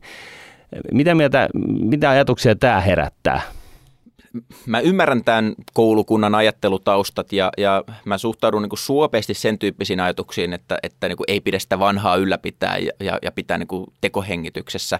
Mä en, en kuulu itse ton tuon niin kuin ryhmän, ryhmän jäseniin, vaan, vaan mun oma ajattelutapa on se, että keskuspankin tehtävään pitää nimellinen vakaus. Ja hmm. se nimellinen vakaus voi tarkoittaa joskus matalia nimellisiä korkoja, jos reaalikorko, joka tietyllä tavalla ei ole keskuspankin käsissä, vaan se riippuu säästämishalukkuudesta ja, ja hmm. järkevistä investointikohteista ja, ja johon vaikuttaa väestön ikääntyminen ja teknologinen kehitys ja kaikki tämmöistä. Ei keskuspankki niitä voi määrätä, joten, joten se nimelliskoron ja, ja rahamäärän mun mielestä keskuspankki pitäisi, pitäisi sellaisessa tasossa, että talous kehittyy vakaasti, joka tarkoittaa vakaata hintakehitystä, vakaata palkkakehitystä, vakaata ää, nimellistä, nimellistä tuotantovauhtia.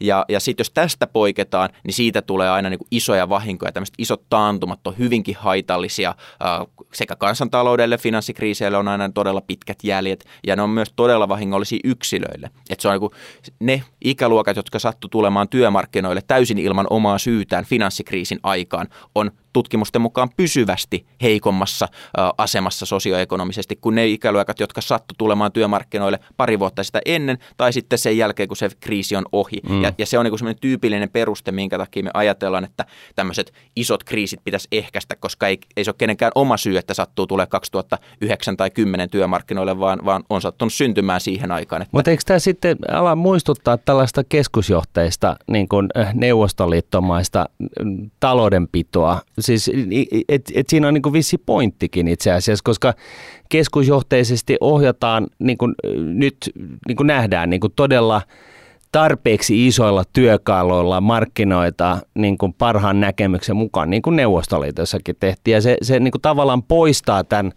tämän tova, niin kuin kilpailun markkinataloudesta, koska, koska – ja nyt varsinkin koronakriisinkin takia, jos se on ollut perusteltua niin kuin tukea taloutta jäätävillä niin kuin tukipaketeilla, niin kasvavassa määrin silti sen, sen lievevaikutus on myöskin ollut se, että se on niin kuin vielä suuremmassa määrin johtanut siihen, että, että tota, luova tuho on pois pelistä ja, ja, tota, ja Koko ajan pitää tehottom, tehottomuus, tehottomuus kasvaa. No mun ajatus on se, että keskuspankki pitää tietyllä tavalla seurata sitä markkinakehitystä, että minne ne reaalikorot menee, niin sinne ne nimelliskorotkin menee, jos, johon tulee jos, se inflaatio päälle. Ja niin. mun mielestä se niin kuin keskusjohtoisuus tai neuvostoliittolaisuus on sitä, että mitä me myös tehdään, mikä on mun mielestä niin kuin tuomittavaa tai mistä pitäisi pyrkiä pois, on, että me sitten tiettyjä yksittäisiä yrityksiä tai toimialoja tuetaan, että on vaikka tässä ilmastonmuutoksen piirissä on tiettyjä energiatuotantomuotoja, jotka ei ole kovinkaan tehokkaita suhteessa niihin ilmastopäästöihin tai, tai tuotantopanoksiin, mm. mitä, mitä ne tuottaa. Ja sitten me Suomessakin tuetaan tällaisia tuotantomuotoja. Siis konkreettisemmin? No, e, turveteollisuus on yksi, yksi hyvä esimerkki tästä mm. ja, ja on niitä muitakin. Ja, mm. ja sitten markkinoita omasta mielestäni vääristetään myös sillä, että tiettyihin energiatuotantomuotoihin kohdistuu aivan ylimitoitettua sääntelyä suhteessa muihin, eli esimerkiksi ydinvoimaan, mm. jonka, jota itse, itse soisin nähtävä enemmän tässä ilmastonmuutoksen vastaisessa Otetaan taistelussa. yksi ydinvoimalle. No tässä, ehdottomasti, tota, jos, jos no niin, no niin. en tiennytkään, että täällä on aateveliä liikkeellä, mutta, mutta ehdottomasti, että, että sillä tavalla mun mielestä pitäisi mennä siihen markkinatalouteen, että ne pelisäännöt on kaikille samat ketään ei tueta enempää kuin pitäisi. Ihmisiä kyllä pitää tueta, koska siellä tietysti ihmisille voi käydä kalpaten. Ei se siis ole... rakenteellisten muutosten seurauksesta, niin totta kai. Juuri näin, Joo. juuri näin. Mutta ei niitä yrityksiä tai toimialoja tueta tai sitten painata pinnan alle. Mm. Ja, ja siinä tapauksessa se keskuspankin tehtävä on pitää vaan se nimellinen kehitys samana ja sitten ne yritykset ja toimialat ja, ja, ja, ja tota, eri talouden sektorit kilpailee keskenään niin kuin hyvinkin tämmöisessä markkinatalouskapitalistisessa verisessä hengessä ja ne parhaat tuotteet että silloin pärjää ja, ja, ja etenee. Ja, ja, ja ihmiskunnan ja huonot, tuhlaus, huonot ei. tuhlaus pienenee. Kyllä. Eli, eli tämä itse Joo, joo. Okei, te olette eri koulukuntaa. Martinosta dinosauruskoulukuntaa saatte tämmöistä vähän niin kuin modernimpaa koulukuntaa. Te olette käynyt... Mä tykkäsin Ove... tästä, tästä niin kuin, näiden koulukuntien nimeämisestä. Ei, ei puhuta siitä enempää. Hei, mutta se, se, miksi mä halutaan erityisesti kommenttia sulta. Sä tunnet kiinteäkorkoiset asuntolainat kuin omat taskus. Hmm. Ja sitä on meiltä kysytty. Ja nyt kuitenkin, vaikka sä et ollut ihan pro sen, sen suhteen, että niinku korot räjähtäisi tästä nyt tappiin tämän inflaation mukana, hmm. mutta jos joku on kiinnostunut kiinteäkorkoisista asuntolainoista, niin miten ne niin kuin toimii? Et tota, kun puhutaan sit siitä, että jos on vaikka 10-vuotinen kiinteä ja sitten tota, muutat siinä välissä, niin voit sä siirtää sen suht helposti siihen myös sen uuden äm, asunnon lainaksi osittain, tai mitä siinä tapahtuu? Pitääkö se aina maksaa pois siinä katkopisteessä, vai, vai onko tässä eroa pankkien välillä. Joo. No niin kuin mä sanoin, niin mä pidän näitä markkinaennusteita ihan, ihan kurantteina, eli todennäköisin polku on se, että ne korot ei mahdottomasti nouse, mutta kuten mä myös sanoin, epävarmuus kasvaa mitä enemmän, enemmän tulevaisuuteen mennään, joten mä oon hyvinkin suopea siihen ajatuksen, että korkojen nousun riskiltä itsensä suojaa. Ja se, miten se suojauksen tekee, niin niitä on eri malleja, kiinteä korko on niistä yksi, toinen on se, että säästää sivuun nyt koko ajan huomattavasti enemmän kuin korot on matalalla, kolmas on se, että ottaa jonkinasteista korkokattoa, näitä niin kuin malleja on erilaisia, lyhentää nopeammin nyt, jolloin sitten ne, se lainapääoma on pienempi, että vaikka ne korot nousiskin, niin, niin sitten sulla on vähemmästä lainaa, joten vähemmän korkoakaan tulee sieltä. Että niitä, niitä tapoja suojautua siltä korkojen nousulta on erilaisia, mutta mä ehdottomasti suosittelen suojautumaan jollakin tavalla. Ja jos mennään tähän kiinteeseen korkoon, niin, niin niitä on aika lailla erilaisia malleja. Eli, eli jos puhutaan mainitsit tämän kymmenen vuoden kiinteä korko. Otetaan niin, vaikka vuotinen siis Joo, no se on siinä se, mielessä fiksu, että omasta mielestäni viisi on niin lyhyt, että, että kannattaa ehkä enemmänkin katsoa sitä kymppivuotista, koska me tiedetään aika suurella varmuudella yksi-kaksi vuotta eteenpäin korkonäkymät, jolloin, jolloin sit siitä joutuu maksaa joka tapauksessa aika paljon. Kymppivuotinen, niin siinä vehtii tienata sitten ehkä enemmän, Kyllä. kun se epävarmuus on suurempi pystyykö, minkälainen se marginaalitaso on, niin se on aina asiakaskohtaista ja pankkikohtaista, että miten ne hinnoittelee ne kiinteät korot, ja, ja se ei ole täysin läpinäkyvää, niin kuin tiedetään, vaan siinä pitää no mikään, tehdä... mikään Suomen asuntomarkkina ole täysin läpinäkyvää, että jos nyt katsoisi vaikka monen pankin sivulta, että mikä on kiinteä korko, kymppivuotinen, niin todennäköisesti sä et saisi mitään hintaa sille näkyviin. Plus, että sitä, sisältääkö se hinta marginaalin, asiakasmarginaalin vai, vai tota, tuleeko se siihen päälle? Kyllä.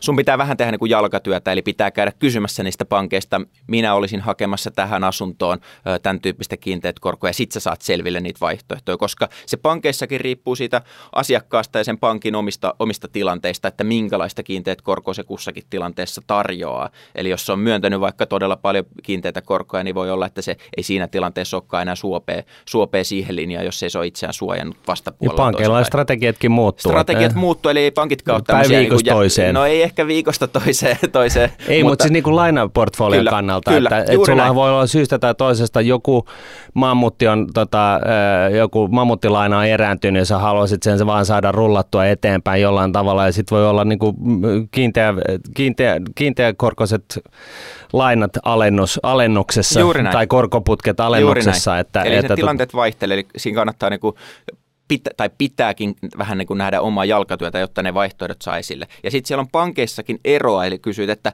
voiko sen maksaa pois, voiko tehdä jotain ylimääräisiä lyhennyksiä, mitä jos muuttaa, voiko se lainan siirtää seuraavaan kohteeseen, niin, niin nekin vaihtelee pankeittain. No miten se pitäisi olla no, normaalisti? Ky- kyllä se omasta mielestäni pitäisi olla niin, että se jousto, joustoelementti siinä löytyisi, eli, eli jos, jos sitten haluaa muuttaa pois, niin niitä ylimääräisiä lyhennyksiä tai lainoja pystyy siirtämään. Mutta sekin vähän Mut vaihtelee. sitä niin kuin maksaa siinä välissä jotain? No, no monesti pitää, eikä sekään sitten pankin näkökulmasta ole täysin aiheetonta, että siitä pystyy, koska pankki on kuitenkin lainannut sen rahan sulle kiinteällä korolla siihen tiettyyn kohteeseen. Se on sidottu siihen tiettyyn vakuuteen. Että ajatellaan vaikka hypois vaikka lainannut sulle, sä oot ostanut jostain hyvältä, hyvältä alueelta, jossa hinnat, hinnat on nousussa ja, ja näkymät on myönteistä, mm. sitten sä muutatkin semmoiselle alueelle, jossa me ollaan sitä mieltä, että hetkonen, asuntojen likviditeetti on vähän heikko ja, ja mitä sitten, jos, jos käykin vähän köpelösti, köpelösti ja, ja, ja tulot tippuu ja pitäisi se realisoida se kohde, jotta me saataisiin lainasummamme takaisin. Mutta jos se on semmoisella alueella, jossa hinnat on voimakkaassa laskussa, näkymät sille myytävyydelle on heikot, niin ei se ole pankikaan näkökulmasta reilua, että sitä saisi okay. ilman mitään kustannuksia ihan, okay. ihan mihin tahansa Toi on special case nyt. Helsingissä muutetaan nyt vaikka, otetaan nyt Yhdestä kivialasta toiseen. Niin, kymppivuotinen ja sitten sä upgradeat sitä yksi huone lisää viiden vuoden kuluttua, niin saat sä rullattua sen tämmöisessä keississä, niin tota, tai pitäisikö sun saada rullattua Pitäisi saada omasta mielestäni ehdottomasti rullattua se. Ilma, se ilman lisäkustannuksia? Niin kuin... Ilman mitään merkittäviä lisäkustannuksia, ehkä joku nostopalkkio tai, tai joku vastaava työ, joku koska pank, pankillekin mm, siinä, mm. siinä niin kuin tiettyä manuaalityötä ja, ja järjestelmätyötäkin tulee, mm. että se ei ole ihan täysin aiheetonta, että jotain kustannuksia siitä vaihdosta tulee, mutta ilman mitään tämmöisiä radikaaleja kuluja niin ehdottomasti pitäisi. Ja pystyykö, niin se on vähän niin kuin asiakas- ja, ja lainakohtaista. Eli se kannattaa ehdottomasti selvittää, kun sitä kiinteää korkoa, kiinteää korkoa on ottamassa etukäteen. No mitä sitten, että voiko tällä tehdä rahaa? Nyt ottaa kiinteä korko sen prosentilla. Korot pomppaakin, ne onkin kolme prosenttia, vaikka muuttuva korkoiset, tämmöiset lyhyet korot tuossa muutama vuoden kuluttuu. Niin voitko sinä myydä pankille tämän sun kymppivuotisen takas hyvällä hinnalla vai, vai onko se vaan sillä tavalla, että sä et voi käydä kauppaa pankin kanssa tästä? No tyypillisesti se kaupankäynti onnistuu siten, että sit sä asut siinä ja maksat sitä yhtä prosenttia, etkä kolme prosenttia. Pankki Eli, ei- mutta pankki ei pankki, ole- pankki ei, ei tyypillisesti halua sulle antaa rahaa, että, että sä sit siitä luovut ja, ja rupeat maksaa kolmevuotista. Äh, eli, eli kyllä mä sanoisin, että 90 jot- jotain prosenttia tapauksista, niin se ei onnistu. Anna sitten indikaatio siitä, että nyt kymppivuotinen tällä hetkellä, kun tänään kävelisi pankki, niin missä se suurin piirtein liikkuu ja tuleeko siihen se asiakasmarginaali päälle? Kaikille tulee asiakasmarginaali päälle, eli, Eli ne korot, mitä puhutaan kymppivuotinen, se ei sisällä yleensä mitään marginaalia. tyypillisesti pankki antaa sulle kiinteän koron hinnan, joka on se kiinteä korko sisältäen marginaali. Eli, Ahaa, okei. eli tyypillisesti sulle tarjotaan sitä yhtä hintaa, joka on Kokonaispakettia. kokonaispakettia ja, ja sitä ei niin kuin sulle eritellä. Eli pankki sitten sisällänsä sen, sen niin kuin, laskee ja, ja, ja jaksottaa, että mikä on sitten se kiinteän koron ja marginaalin osuus ja, ja minkälaisia Okei, vaihtoehtoja asiakasmarginaalit vaihtelee, mutta mikä on tämmöisen niin kuin asiakasmarkkinasta puhdistetun kiinteän koron hinta suurin piirtein tällä hetkellä? Et jos mä nyt kävelisin mun pankkiin tosta ja sitten mikä se suurin piirtein voisi olla nyt, että onko se pompannut niin kuin lähelle prosenttia vai vielä puolen prosentin paikkeilla vai missä me pyöritään nyt tällä Jos me hetkellä? katsotaan tämmöisiä swappikorkoja, 10 vuoden swappeja tai pitkiä korkoja, niin nehän on siellä nollan tuntumassa, että eihän ne ole minnekään prosenttia ö, pompannut. Eli, eli, ja, ja lyhyet, lyhyet viiden vuoden swapit on negatiivisella puolella ja, ja näin, että ei, Eli, eli jos mä kävelen nyt pankkiin, mä sanon tämän lauseet, swappikorot on nollan tuntumassa sille pankkitädille, että et anna nyt sitä kymppivuotista, mä maksan mun asiakasmarginaalin tähän päälle, niin pitäisikö se melkein irtoa sieltä? No kyllä se sillä tavalla irtoaa, mutta se asiakasmarginaali tulee siihen päälle, eli, eli sit siitä pitää maksaa ja, ja voi Puoli olla... prossaa lisää sitten, tai No voi olla, että se on pikkusen enemmän aina, aina tapauskohtaisesti, mutta et keskimarginaalit Suomessa tällä hetkellä on 0,7 ja sitten jos se on pitkä, niin voi olla, että pankki ottaa siihen vähän turvaa vähän päälle, mutta, mutta tämän suuntaisesti se laskelma menee. Mutta entäs tämmöisessä, kun on pitkä korko, niin onko se pankin näkövinkkelistä niin kuin riski vai mahdollisuus? Että onko se niin kuin hyvä asia, että asiakas ottaa tämmöisen pitkän koron? Mä tarkoitan sitä, että pitäisikö se asiakasmarginaali olla pienempi vai korkeampi, jos ottaa tämmöistä pitkää kiinteätä Niin, sama asiakas ottaa Joo. pidempään ja, ja se ajatus tässä on se, että se asiakas on, niin kuin vähentää sitä omaa riskiä Joo. siinä ja se lainan riski on sikäli pienempi. No kyllä se markkinakutyymi tällä hetkellä on se, että se marginaali on pikkusen suurempi Aha, silloin, jos okei. se on kiinteä korko. Eli siinä tulee, se on pankille tämmöisestä tavallisesta lainaprosessista eroava tuote, joka vaatii sitten hieman töitä ja pankki tyypillisesti suojaa itsensä markkinoilla ja vähän pankista riippuen ne, ne suojauskustannukset vaihtelee. Eli se ei ehkä saa siihen ihan kymppivuotiseen mm. tismalleen swappiin, vaan se joutuu jostain sieltä ostolaidesta tai pikkusen sieltä ylempää, ylempää hintaa se hakemaan. Eli, eli tällä tavalla se toimii pankeissa sisällä ja tästä johtuen tyypillisesti se marginaali on vähän korkeampi näissä kiinteissä. Ja, ja sitten, sitten tosiaan se, mikä ää, jäi vastaamatta, niin on, on se, että ju- just itse taas selvitellyt näitä, näitä tota, lainaominaisuuksia, niin, niin tota, ää, pitkän koron ää, tai kiinteän koron lainan voi maksaa pois, mutta jos se korko on alempi, kun silloin kun sä otit sen lainan, niin se voi joudut maksaa siitä sen korkoerotuksen. Että tota, et, et, et, et siis pankki laskee niin käytännössä sen, sen tilanteen, miten, mi- minkälainen, miten, minkälainen hinta tästä tulee, jos asiakas maksaa sen pois nyt ja sitten jos se näyttää siltä, että se, se laina, niin kun, jos se jättää jäljelle, niin tuottaisi pankille enemmän, niin silloin se asiakas joutuu maksaa sen erotuksen ja se voi olla niin kuin merkittävä. Se voi olla niin kuin kymmeniä tuhansia. Tämä on niin kuin sen kiinteän korkolainan niin kuin haittapuoli, että siitä pääsee pois niin kuin pienillä kustannuksilla vain, jos korko on noussut, jolloin se taas on toisinpäin, että se on pankille kannattavampaa päästä siitä lainasta eroon. Kyllä monesti, monesti nimenomaan näin, että ne kiinteät korot ei ole yhtään samalla tavalla joustavia kuin tämmöiset mm. vaihtuvakorkoisiin Euriboreihin sidotut. Sen takia on vähän penseä siihen suosittelemaan monesti ihmisiä, että ottaa koko lainan pelkkää kiinteätä, että vähintäänkin olisi mukana sitten Mä tämmöistä, kyllä olin, tämmöistä, tämmöistä sen jotta enempää. pystyy sitten maksamaan ylimääräisiä lyhennyksiä pois ja, mm. ja, ja se niin joustoelementti säilyy sitten osassa sitä lainaa. Uh, mutta kyllä niitä kiinteä korko on vähän niin kuin erilaisia myös eri pankeissa ja, ja asiakas, asiakkaastakin riippuvaisia, että minkälainen se neuvotteluasetelma on, että toisissa sitten ne kustannukset päästä pois voi olla pienemmät tai olemattomatkin. Mm. Eli, eli paljon, se- paljon jalkatyötä siis. Jalkatyötä se vaatii. Se ei ole mikään tämmöinen maito, jonka haet pelkästään kaupan Ei. hyllyltä ja se on selvää, että, Mm. että mikä se hinta on jokaiselle asiakkaalle. Niin, jo, ta, jostain sä haet maidon ja vieressä, vieressä kaupassa se maidolta näyttävä onkin piimä. niin tota, niitä pitää vähän vertaa Juuri näin. ja maistella sitten. Juuri Tota. näin.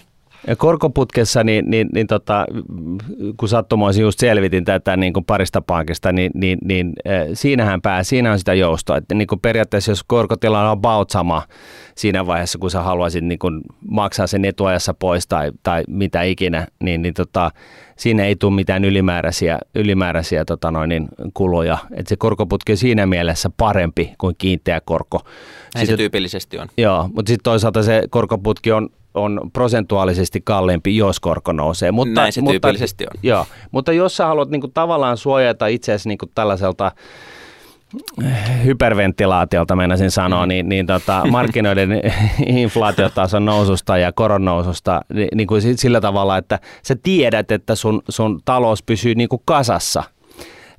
Että et sä joudut niin kuin vähän koville, mutta tota, talous pysyy kasassa, vaikka sun palkka ei lähtisi nousemaan, niin silloin se korkoputkiakin on ihan fiksu tapa. Mm. Kyllä. Hei, vielä yksi tämmöinen detailsi on paljon tämmöisiä uusia kohteita, jotka on ladattu tämmöisellä taloyhtiölainalla. Tässä on kysymys, että mitä käy uusille asunto-osakkeille, jos korot pomppaa? Esimerkiksi jos yhtiöllä on 70 pinnaa taloyhtiölainaa, onko näitä suojattu mitenkään? Ja mitä tämmöisiä taloyhtiöissä niin seuraamuksia voi olla osakkaille olla edessä? Totta kai, että jos joku toinen osakas joutuu pulaan, niin Joo, tyypillisesti niitä ei ole suojattu, että se tavallinen malli taloyhtiöissä on, että se on vaihtuva korkosta 12 kuukauden Euriborin sidottua lainaa, mikä siellä on. Ja, ja varsinkin näissä taloyhtiöissä, joissa on 70 prosenttia, joissa on korkeampiakin, voi olla 80 tai 85 prosenttia sen taloyhtiöasuntojen markkinahinnasta, voi olla, voi olla sitä taloyhtiölainaa näissä uudiskohteissa, joka on tämmöinen uusi ilmiö, niin siihen liittyy se riski nimenomaan sille yksittäiselle osakkaalle, että vaikka meikäläinen hoitaisi asiani hyvin, niin jos ne muut osakkaat ei hoida, niin, niin pankkiin päin se sopimussuhde on taloyhtiö versus pankki.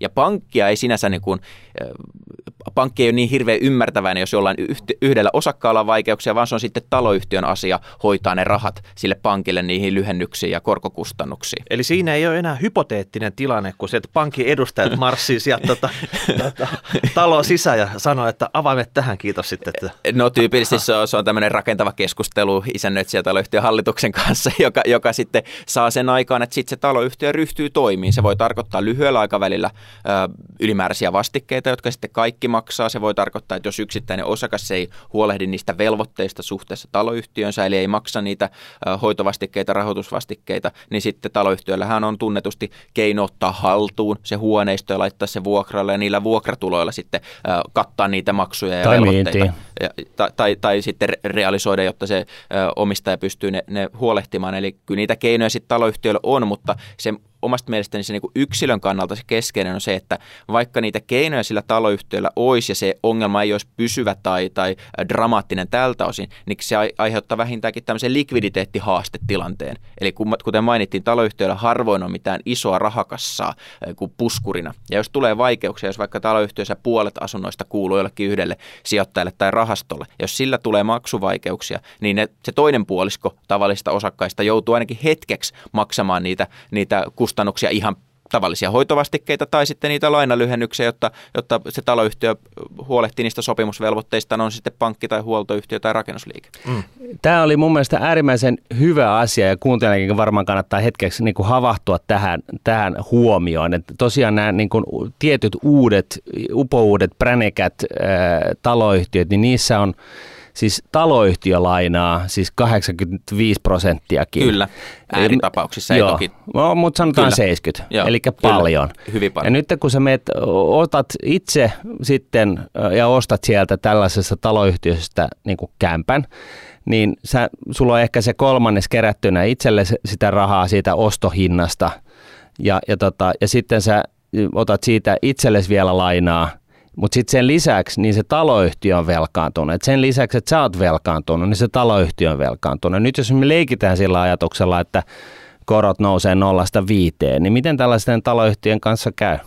No se riippuu toki siitä taloyhtiöstä ja niistä omistajista. Eli se oma vinkki on ollut asuntoa ostaville, että, että pitää tutustua siihen osakeluetteloon. Se on julkinen asiakirja, sen saa kaikilta äh, isännöitsijöiltä ja, ja välittäjiltä, jos, jos asuntoa on ostamassa. Että, että ainakin itse on, aina kun on ollut kaupoilla. Virtanen, niin, Korhonen, Miettinen, niin kuin, että Kyllä. Mitä, mitä se kertoo? Se kertoo sulle sen, että miten se on hajautunut se riski siinä taloyhtiössä. On aivan erilainen riski, jos sulla on sata, sata äh, asuntoa ja siellä on sata eri nimeä niin se on hajautunutta kotitalousriskiä. On virtaisia korhosia, niin, niin sä tiedät, että jos yhdellä menee palkkatulot huonosti, niin sulla on 99 edelleen huolehtimassa. Ne riskit on pienemmät. Mutta jos, jos siinä luettelossa onkin, että siinä on, siinä on sijoitusrahasto OYAB Luxemburgiin rekisteröity, niin, niin, ja, joka omistaa puolet tai valtaosa niistä asunnoista, niin se on selvää, että riskit on erilaiset silloin. Tai, tai tässä tapauksessa mä su- suhtautuisin niin, että no mä haluaisin tietää, että minkälainen tämän omistajan tilanne on, mikä se vakavaraisuusstrategia ja, ja tulevaisuuden mm. näkymät. Eli kun sä taloyhtiöön meet sisään, niin sä oot vähän niin kuin siinä samassa klubissa. Te olette yhteisvastuullisia sen kiinteistön hoidosta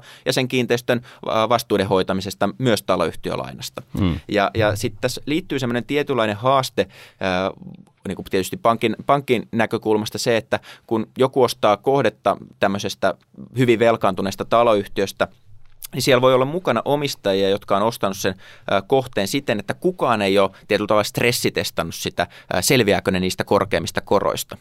Eli jos siellä on tämmöisiä oman kodin ostajia, jotka on ostanut sitten pankkilainalla, niin jokainen pankki stressitestaa kuudella prosenttiyksiköllä, joka tuntuu aika utopistiselta, mutta kuudella prosenttiyksiköllä selviääkö se, se lainahakija niistä ää, velvoitteistaan, eli, eli pystyykö se myös taloyhtiön maksuvelvoitteet hoitamaan. Mutta sitten jos siellä on semmoisia tahoja, jotka ei ole käynyt keneltäkään pankilta ottanut lainaa, jos siellä on jo se 70 prosenttia tai 75 prosenttia lainaa, niin sen loppusumman on sitten rahoittanut pahimmassa tapauksessa jollain vakuudettomalla kulutusluotolla tai jollain muilla toimilla, niin, niin sitten siinä ei olekaan puskuria sillä kestää niitä korkeampia korkoja. Mm-hmm. Eli jos ne korot nousee, niin kukaan ei ole käynyt läpi. Ei sitä rakennusliikettä se on erityisemmin kiinnostanut, kun se on myynyt sen. Yksikään pankki ei ole katsonut sitä, sitä läpi. Eli, eli si, siinä ei ole semmoista niinku turvaavaa elementtiä, mikä liittyy tämmöiseen tavalliseen asuntolainaamiseen, koska niin pankilla on aina hyvin suuri intressi, että se lainanhakijakin selviää niistä lainavastuista, että ollaan sillä tavalla niin kuin samalla puolella pöytää, mm. että jos sä selviit niistä lainoista, niin se on myös mulle hyvä. Mm. Mutta jos kukaan ei olekaan sun kanssa ollut tsekkaamassa, että hetkinen, mm.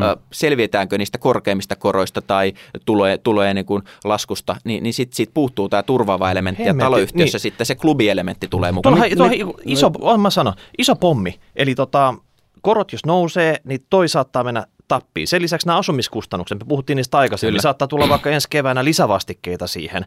Jos se talo on vielä vaikka vuokratontilla, niin sieltä saattaa tota, tulla näitä Kyllä, inf- inflaation, inflaation nousui tähän. Plus jos sieltä alkaa nämä lyhennykset, lainan lyhennykset vielä saman aikaan niin kuin juosta näistä taloyhtiöistä. Niin kuin jo, joissakin taloyhtiöissä on viiden vuuden lyhennysvapaa. Niin, kyllä. Että siellä on oikeasti semmoinen ja, ja sitten vielä yksi, pommi sitten. Ja niin sitten vielä yksi, jos, jos taloyhtiö sijaitsee sosioekonomisesti tietynlaisella alueella, että sanotaan, että kaikki osakkaat on työpajan te- konepaja, ää, tota noin, niin, ko- konepajalla töissä ja sitten konepaja bisnekselle alkaa käymään huonosti, niin, sitten kaikilla menee huonosti. Eli siis periaatteessa silloin, jos taloyhtiöllä on paljon lainaa, niin sun pitäisi periaatteessa selvittää kaikkien muiden osakkaiden ää, taustat – ja, ja, ja mielellään huolehtii siitä, että niiden, niiden, tota, niiden palkka, tai siis tulot on mahdollisimman hyvin hajautettuja. Kyllä, näin se, näin se, näin se niin yksinkertaisesti on.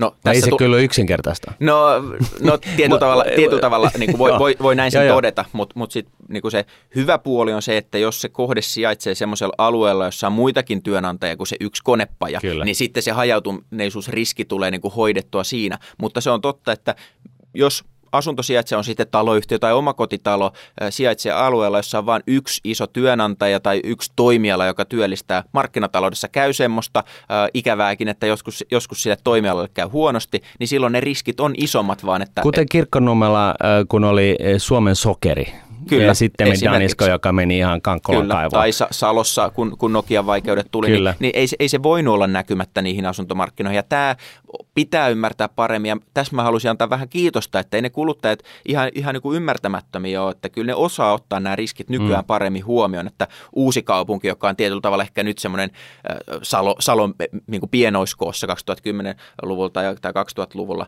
niin, niin siellä ihmiset ottaa selvästikin niin kuin maltillisempia riskejä, eli ei mm. Laita koko sitä kotitalouden kaikkia, kaikkia niin kuin tammenterhoja siihen samaan koriin tai samaan kivitaloon, mm. ja, ja tällä tavalla niin kuin pikkusen sitä riskiä osataan, osataan huomioida. Eli kyllä tässä niin kuin, niin kuin usein, usein käy, niin kantapään kautta opitaan. Ja sitten se mm. inflaatio vielä, että jos se inflaatio tulee ja sitten toisaalta taloyhtiö sijaitsee sosioekonomisesti vähän köyhemmällä alueella tai niin kuin näin, niin tyypillisesti e, inflaatiossahan se pointti on se, että se on sellainen kujanjuoksu, että, että tota, jos palkka nousee nopeammin kuin inflaatio, niin sittenhän siinä ei ole mitään huole häivää. Mutta tyypillisesti palkansaajat on ne, jotka kärsii, kun inflaatio nousee. Eli siellä tapahtuu tällainen ikään kuin tulonsiirto, reaalitulonsiirto työntekijöiltä työnantajalle. Ja nyt sitten jos ollaan tällaisella vähän niin kuin sosioekonomisesti kauniisti sanottuna vähän köyhemmällä alueella, niin se on epätodennäköisempää, että tämän taloyhtiön osakkaat pystyy puolustaa sitä ostovoimaansa niin kuin palkkaneuvotteluissa. Ja, ja, tota, ja sitten taloyhtiöllä on, on senkin kautta sitten niin kuin korostettua riskiä. No se voi olla vähän niin kuin monimutkaisempikin yhtälö, koska, ja varmasti koska, koska tietyllä tavalla, varsinkin niin kuin monet sosiaalietuudet on sidottu inflaatioon, mm. inflaatiosidonnaisiin eläkkeet, että vaikka Mutta jos ne on töissä. Jos ne on töissä, se on, se on ihan totta, että, että sitten jos sillä toimialalla tai sillä työ, työntekijäryhmällä käy huonosti, palkat jää jälkeen, niin, niin se pitää, pitää ihan paikkansa, mutta ehkä hyvä muistaa se, että kuitenkin aika monella tilanne on se, että sitten siitä asumisesta pidetään kiinni, että sitten ruvetaan joustamaan muista tekijöistä, mm. että, että sitten ne tyypillinen suomalainen tapa on se, että kyllä ne vastikkeet hoidetaan, että kyllä se on niin kuin ääriharvinaista, että niitä laiminlyödään niin kuin tavallisen kotitalouden toimesta, että sitten muu kulutus on se, mistä nipistetään aikaisemmin kuin sit siitä asumisesta ja elämisestä. Mutta paras on siis velaton taloyhtiö tai sellainen, jolla on tuloja. Riskit on pienemmät, se on, se on mm. kiistata totta.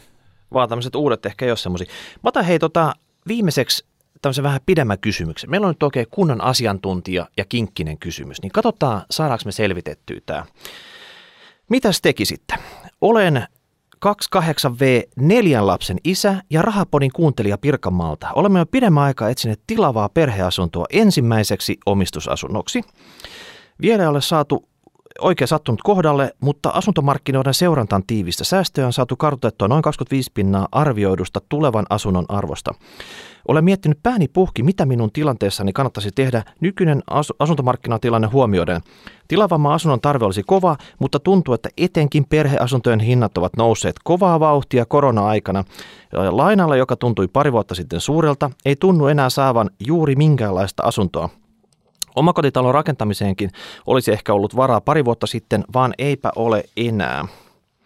Inflaatio syö säästöäni koko ajan, mutta en voi laittaa niitä kiinni arvopapereihinkaan, koska saatan tarvita rahoja piankin.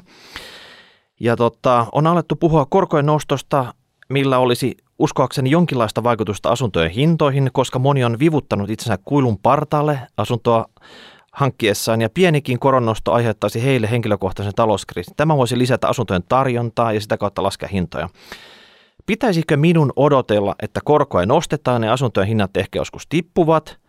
Vai tippuvatko ne edes, jos inflaatio laukkaa entistä kivampaa tahtia? Varsinkin omakotitalojen ja muidenkin perheasuntojen tarjonta on supistunut huomattavasti pari vuoden takaisesta, mikä myös nostaa hintoja ainakin toistaiseksi.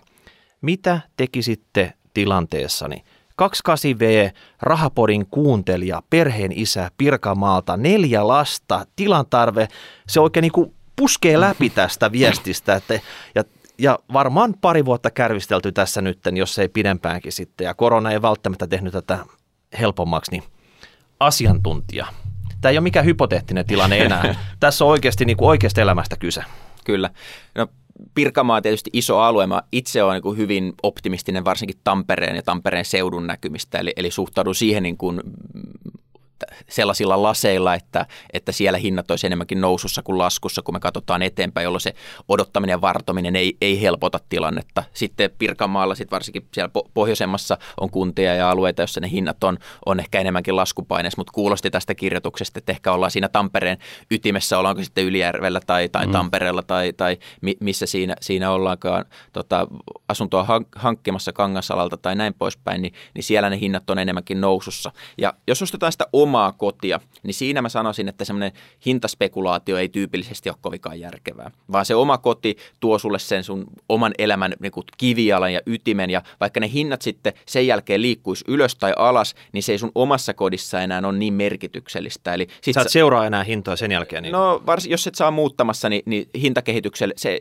jos hinnat nousee 10 prosenttia, sä ehkä tunnet olevas varakkaampi, mutta ei sun taloustilanne ole yhtään muuttunut, ellei sä muuta pois, ja jos sun hinnat laskee 10 prosenttia, niin edelleen sun tilanne on sama asia, että ei, ei sun niin kuin, ö, tulotilanne tai, tai käytettävissä olevat varat on mitenkään muuttunut. Ja jos on tämmöinen lapsiperhetapaus, niin tyypillisesti sit se koti, mitä tässä kuulostaa, että ollaan ostamassa, niin on tämmöinen aika pitkäaikainen sitoumus. Eli omistusasuntoon hyppäämisessä ihan keskeinen kysymys on, että kuinka varma saat siitä, että tämä koti on sitten se, joka palvelee sua useita vuosia. Et jos sä ostat omistusasunnon ja sä aiot asua siinä vaan vuoden tai kaksi vuotta, Niin, unohda. niin, niin sit, sit, sitä vuokraa kannattaa miettiä aika paljon vakavammin, koska sitten tulee nämä niin sanotut transaktiokustannukset, tulee välittäjäpalkkiot, tulee varainsiirtoverot, tulee muuttokustannukset ja, ja kaikki se hässäkkä, mikä siitä syntyy. Ja ne on niin euroja, se on vaivaa, se on aikaa, se on tupakkaa. Ja riskihinnasta, että tässä saat sen myytyä. Just näin. ja- Eli, eli, eli siinä tapauksessa,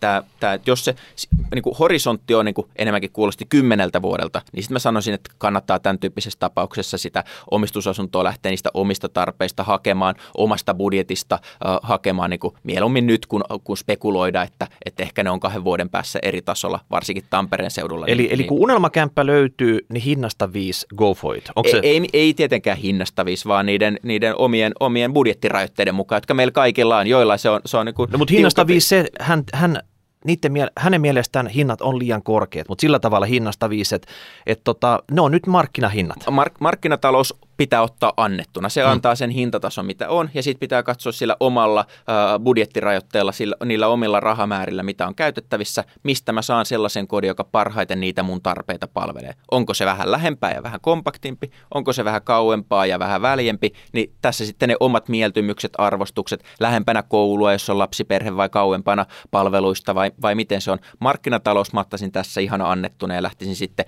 si- ihan niin kuin rohkeasti markkinoille katsomaan, jos on tämmöinen pidempäaikainen sijoitus mielessä. Ja sitten jos on, on, on, löytyy sopiva tontti ja, ja tota, pystyy niin kuin, ottaa kon, niin kuin konservatiivisella lasku, laskulla tota, huomaa, että, että se rakennuttaminen on kannattavampaa, niin sekin on sitten mun mielestä ehdottomasti toolboxissa, että paljon näkee, riippuen alueesta, niin paljon näkee sitä, että varsinkin hypetetyillä alueilla, niin, niin tota, totta kai tonttien hinnat silloin vähän heijastaa sitä, sitä kustannusta, mutta että jo, kannattaa varoa sitä, että ei ole niin kuin vanhojen asuntojen hinnat on korkeammat kuin se vaihtoehtoiskustannus sille, että se rakennuttaa itse, jolloin sä saat uuden. Sitä kannattaa siis pitää silmällä. Se riippuu niin täysin eri alueista. Mutta siinä yksi asia, joka monesti unohtuu, on se hinta sun omalle työlle ja ajalle. Et Kyllä. sille, sillekin pitää laskea arvo, että se näyttää hyvältä Excelissä, mutta ei ole ymmärretty, että mm. tämä vaatii multa satoja tunteja mm. töitä ja, ja sekin on pois jostain. Jos se näin on, niin joo, ehdottomasti. Okei,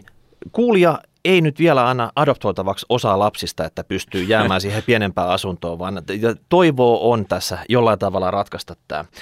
Tota, nyt jo laitteet siihen malliin piipittää tässä. Mä luulen, että me, me pikkuhiljaa vetädytään. Menikö nyt nauhoitus päälle siis? Jo, nyt, nyt, nyt nauhoitus on mennyt ihan putkeen. Se, siitä voidaan olla tota, takuvarmoja. Mutta, tota, Famous last words. Mutta hei, kiitoksia Juhana nyt tästä. Sä oot, sä oot nyt päässyt tästä niin kuin ensimmäisestä vaikeasta rimasta yli, eli sut on kutsuttu toisen kerran rahapodi. Tätä kunnia ei ole monelle sallittu tähän mennessä. Vai Paitsi- onko se niin, että muut ei ole vastannut myöntävästi sitä Ei, tokaa kertaa? on ymmärtänyt no, yhdestä. No, sanotaan, sanotaan että et, et normaalisti nämä meidän vierasjaksot on vähän niin kuin Tinder-treffit, että se kerran ja sitten moido, että tota, katellaan, mutta tota, sä oot ylittänyt se rima, sä oot jo toista kertaa täällä. Sulla, Kiitos. sulla, sulla on selvästi tota, potentiaali. Kyllä. Kiitos. Hei, kiitoksia tästä vierailusta. Hashtag rahapodi, rahapodi.nuude.fi. Laittakaa palautetta. Mä luulen, että asuntomarkkinat, vaikka me puolitoista tuntia tässä puittiin, me ei saatu kaikkea selville. Homma jatkuu. Ja ehkä lyhyesti, niin et usko inflaation nostavan korkoja, se oli sun baseline. Ää, Mä oon ehkä vahvemmin sillä kannalla, että kannattaa kuitenkin joka tapauksessa suojata itseään siltä varalta, koska elämme omituisia aikoja. Eikö näin? Juuri näin. Joo, yes. Ei vara venettä kaada, mutta jos me katsotaan varsinkin ensi vuotta, niin en näe, että asuntolainojen viitekorot olisi Ei, mutta jos ne lainat pitää saada, niin silloin se pitää olla just se hetki. Kyllä. Eikä vara myöskään kirkkovenettä kaada. Ei. Lockheed Martin. Sain itsenikin mukaan tähän.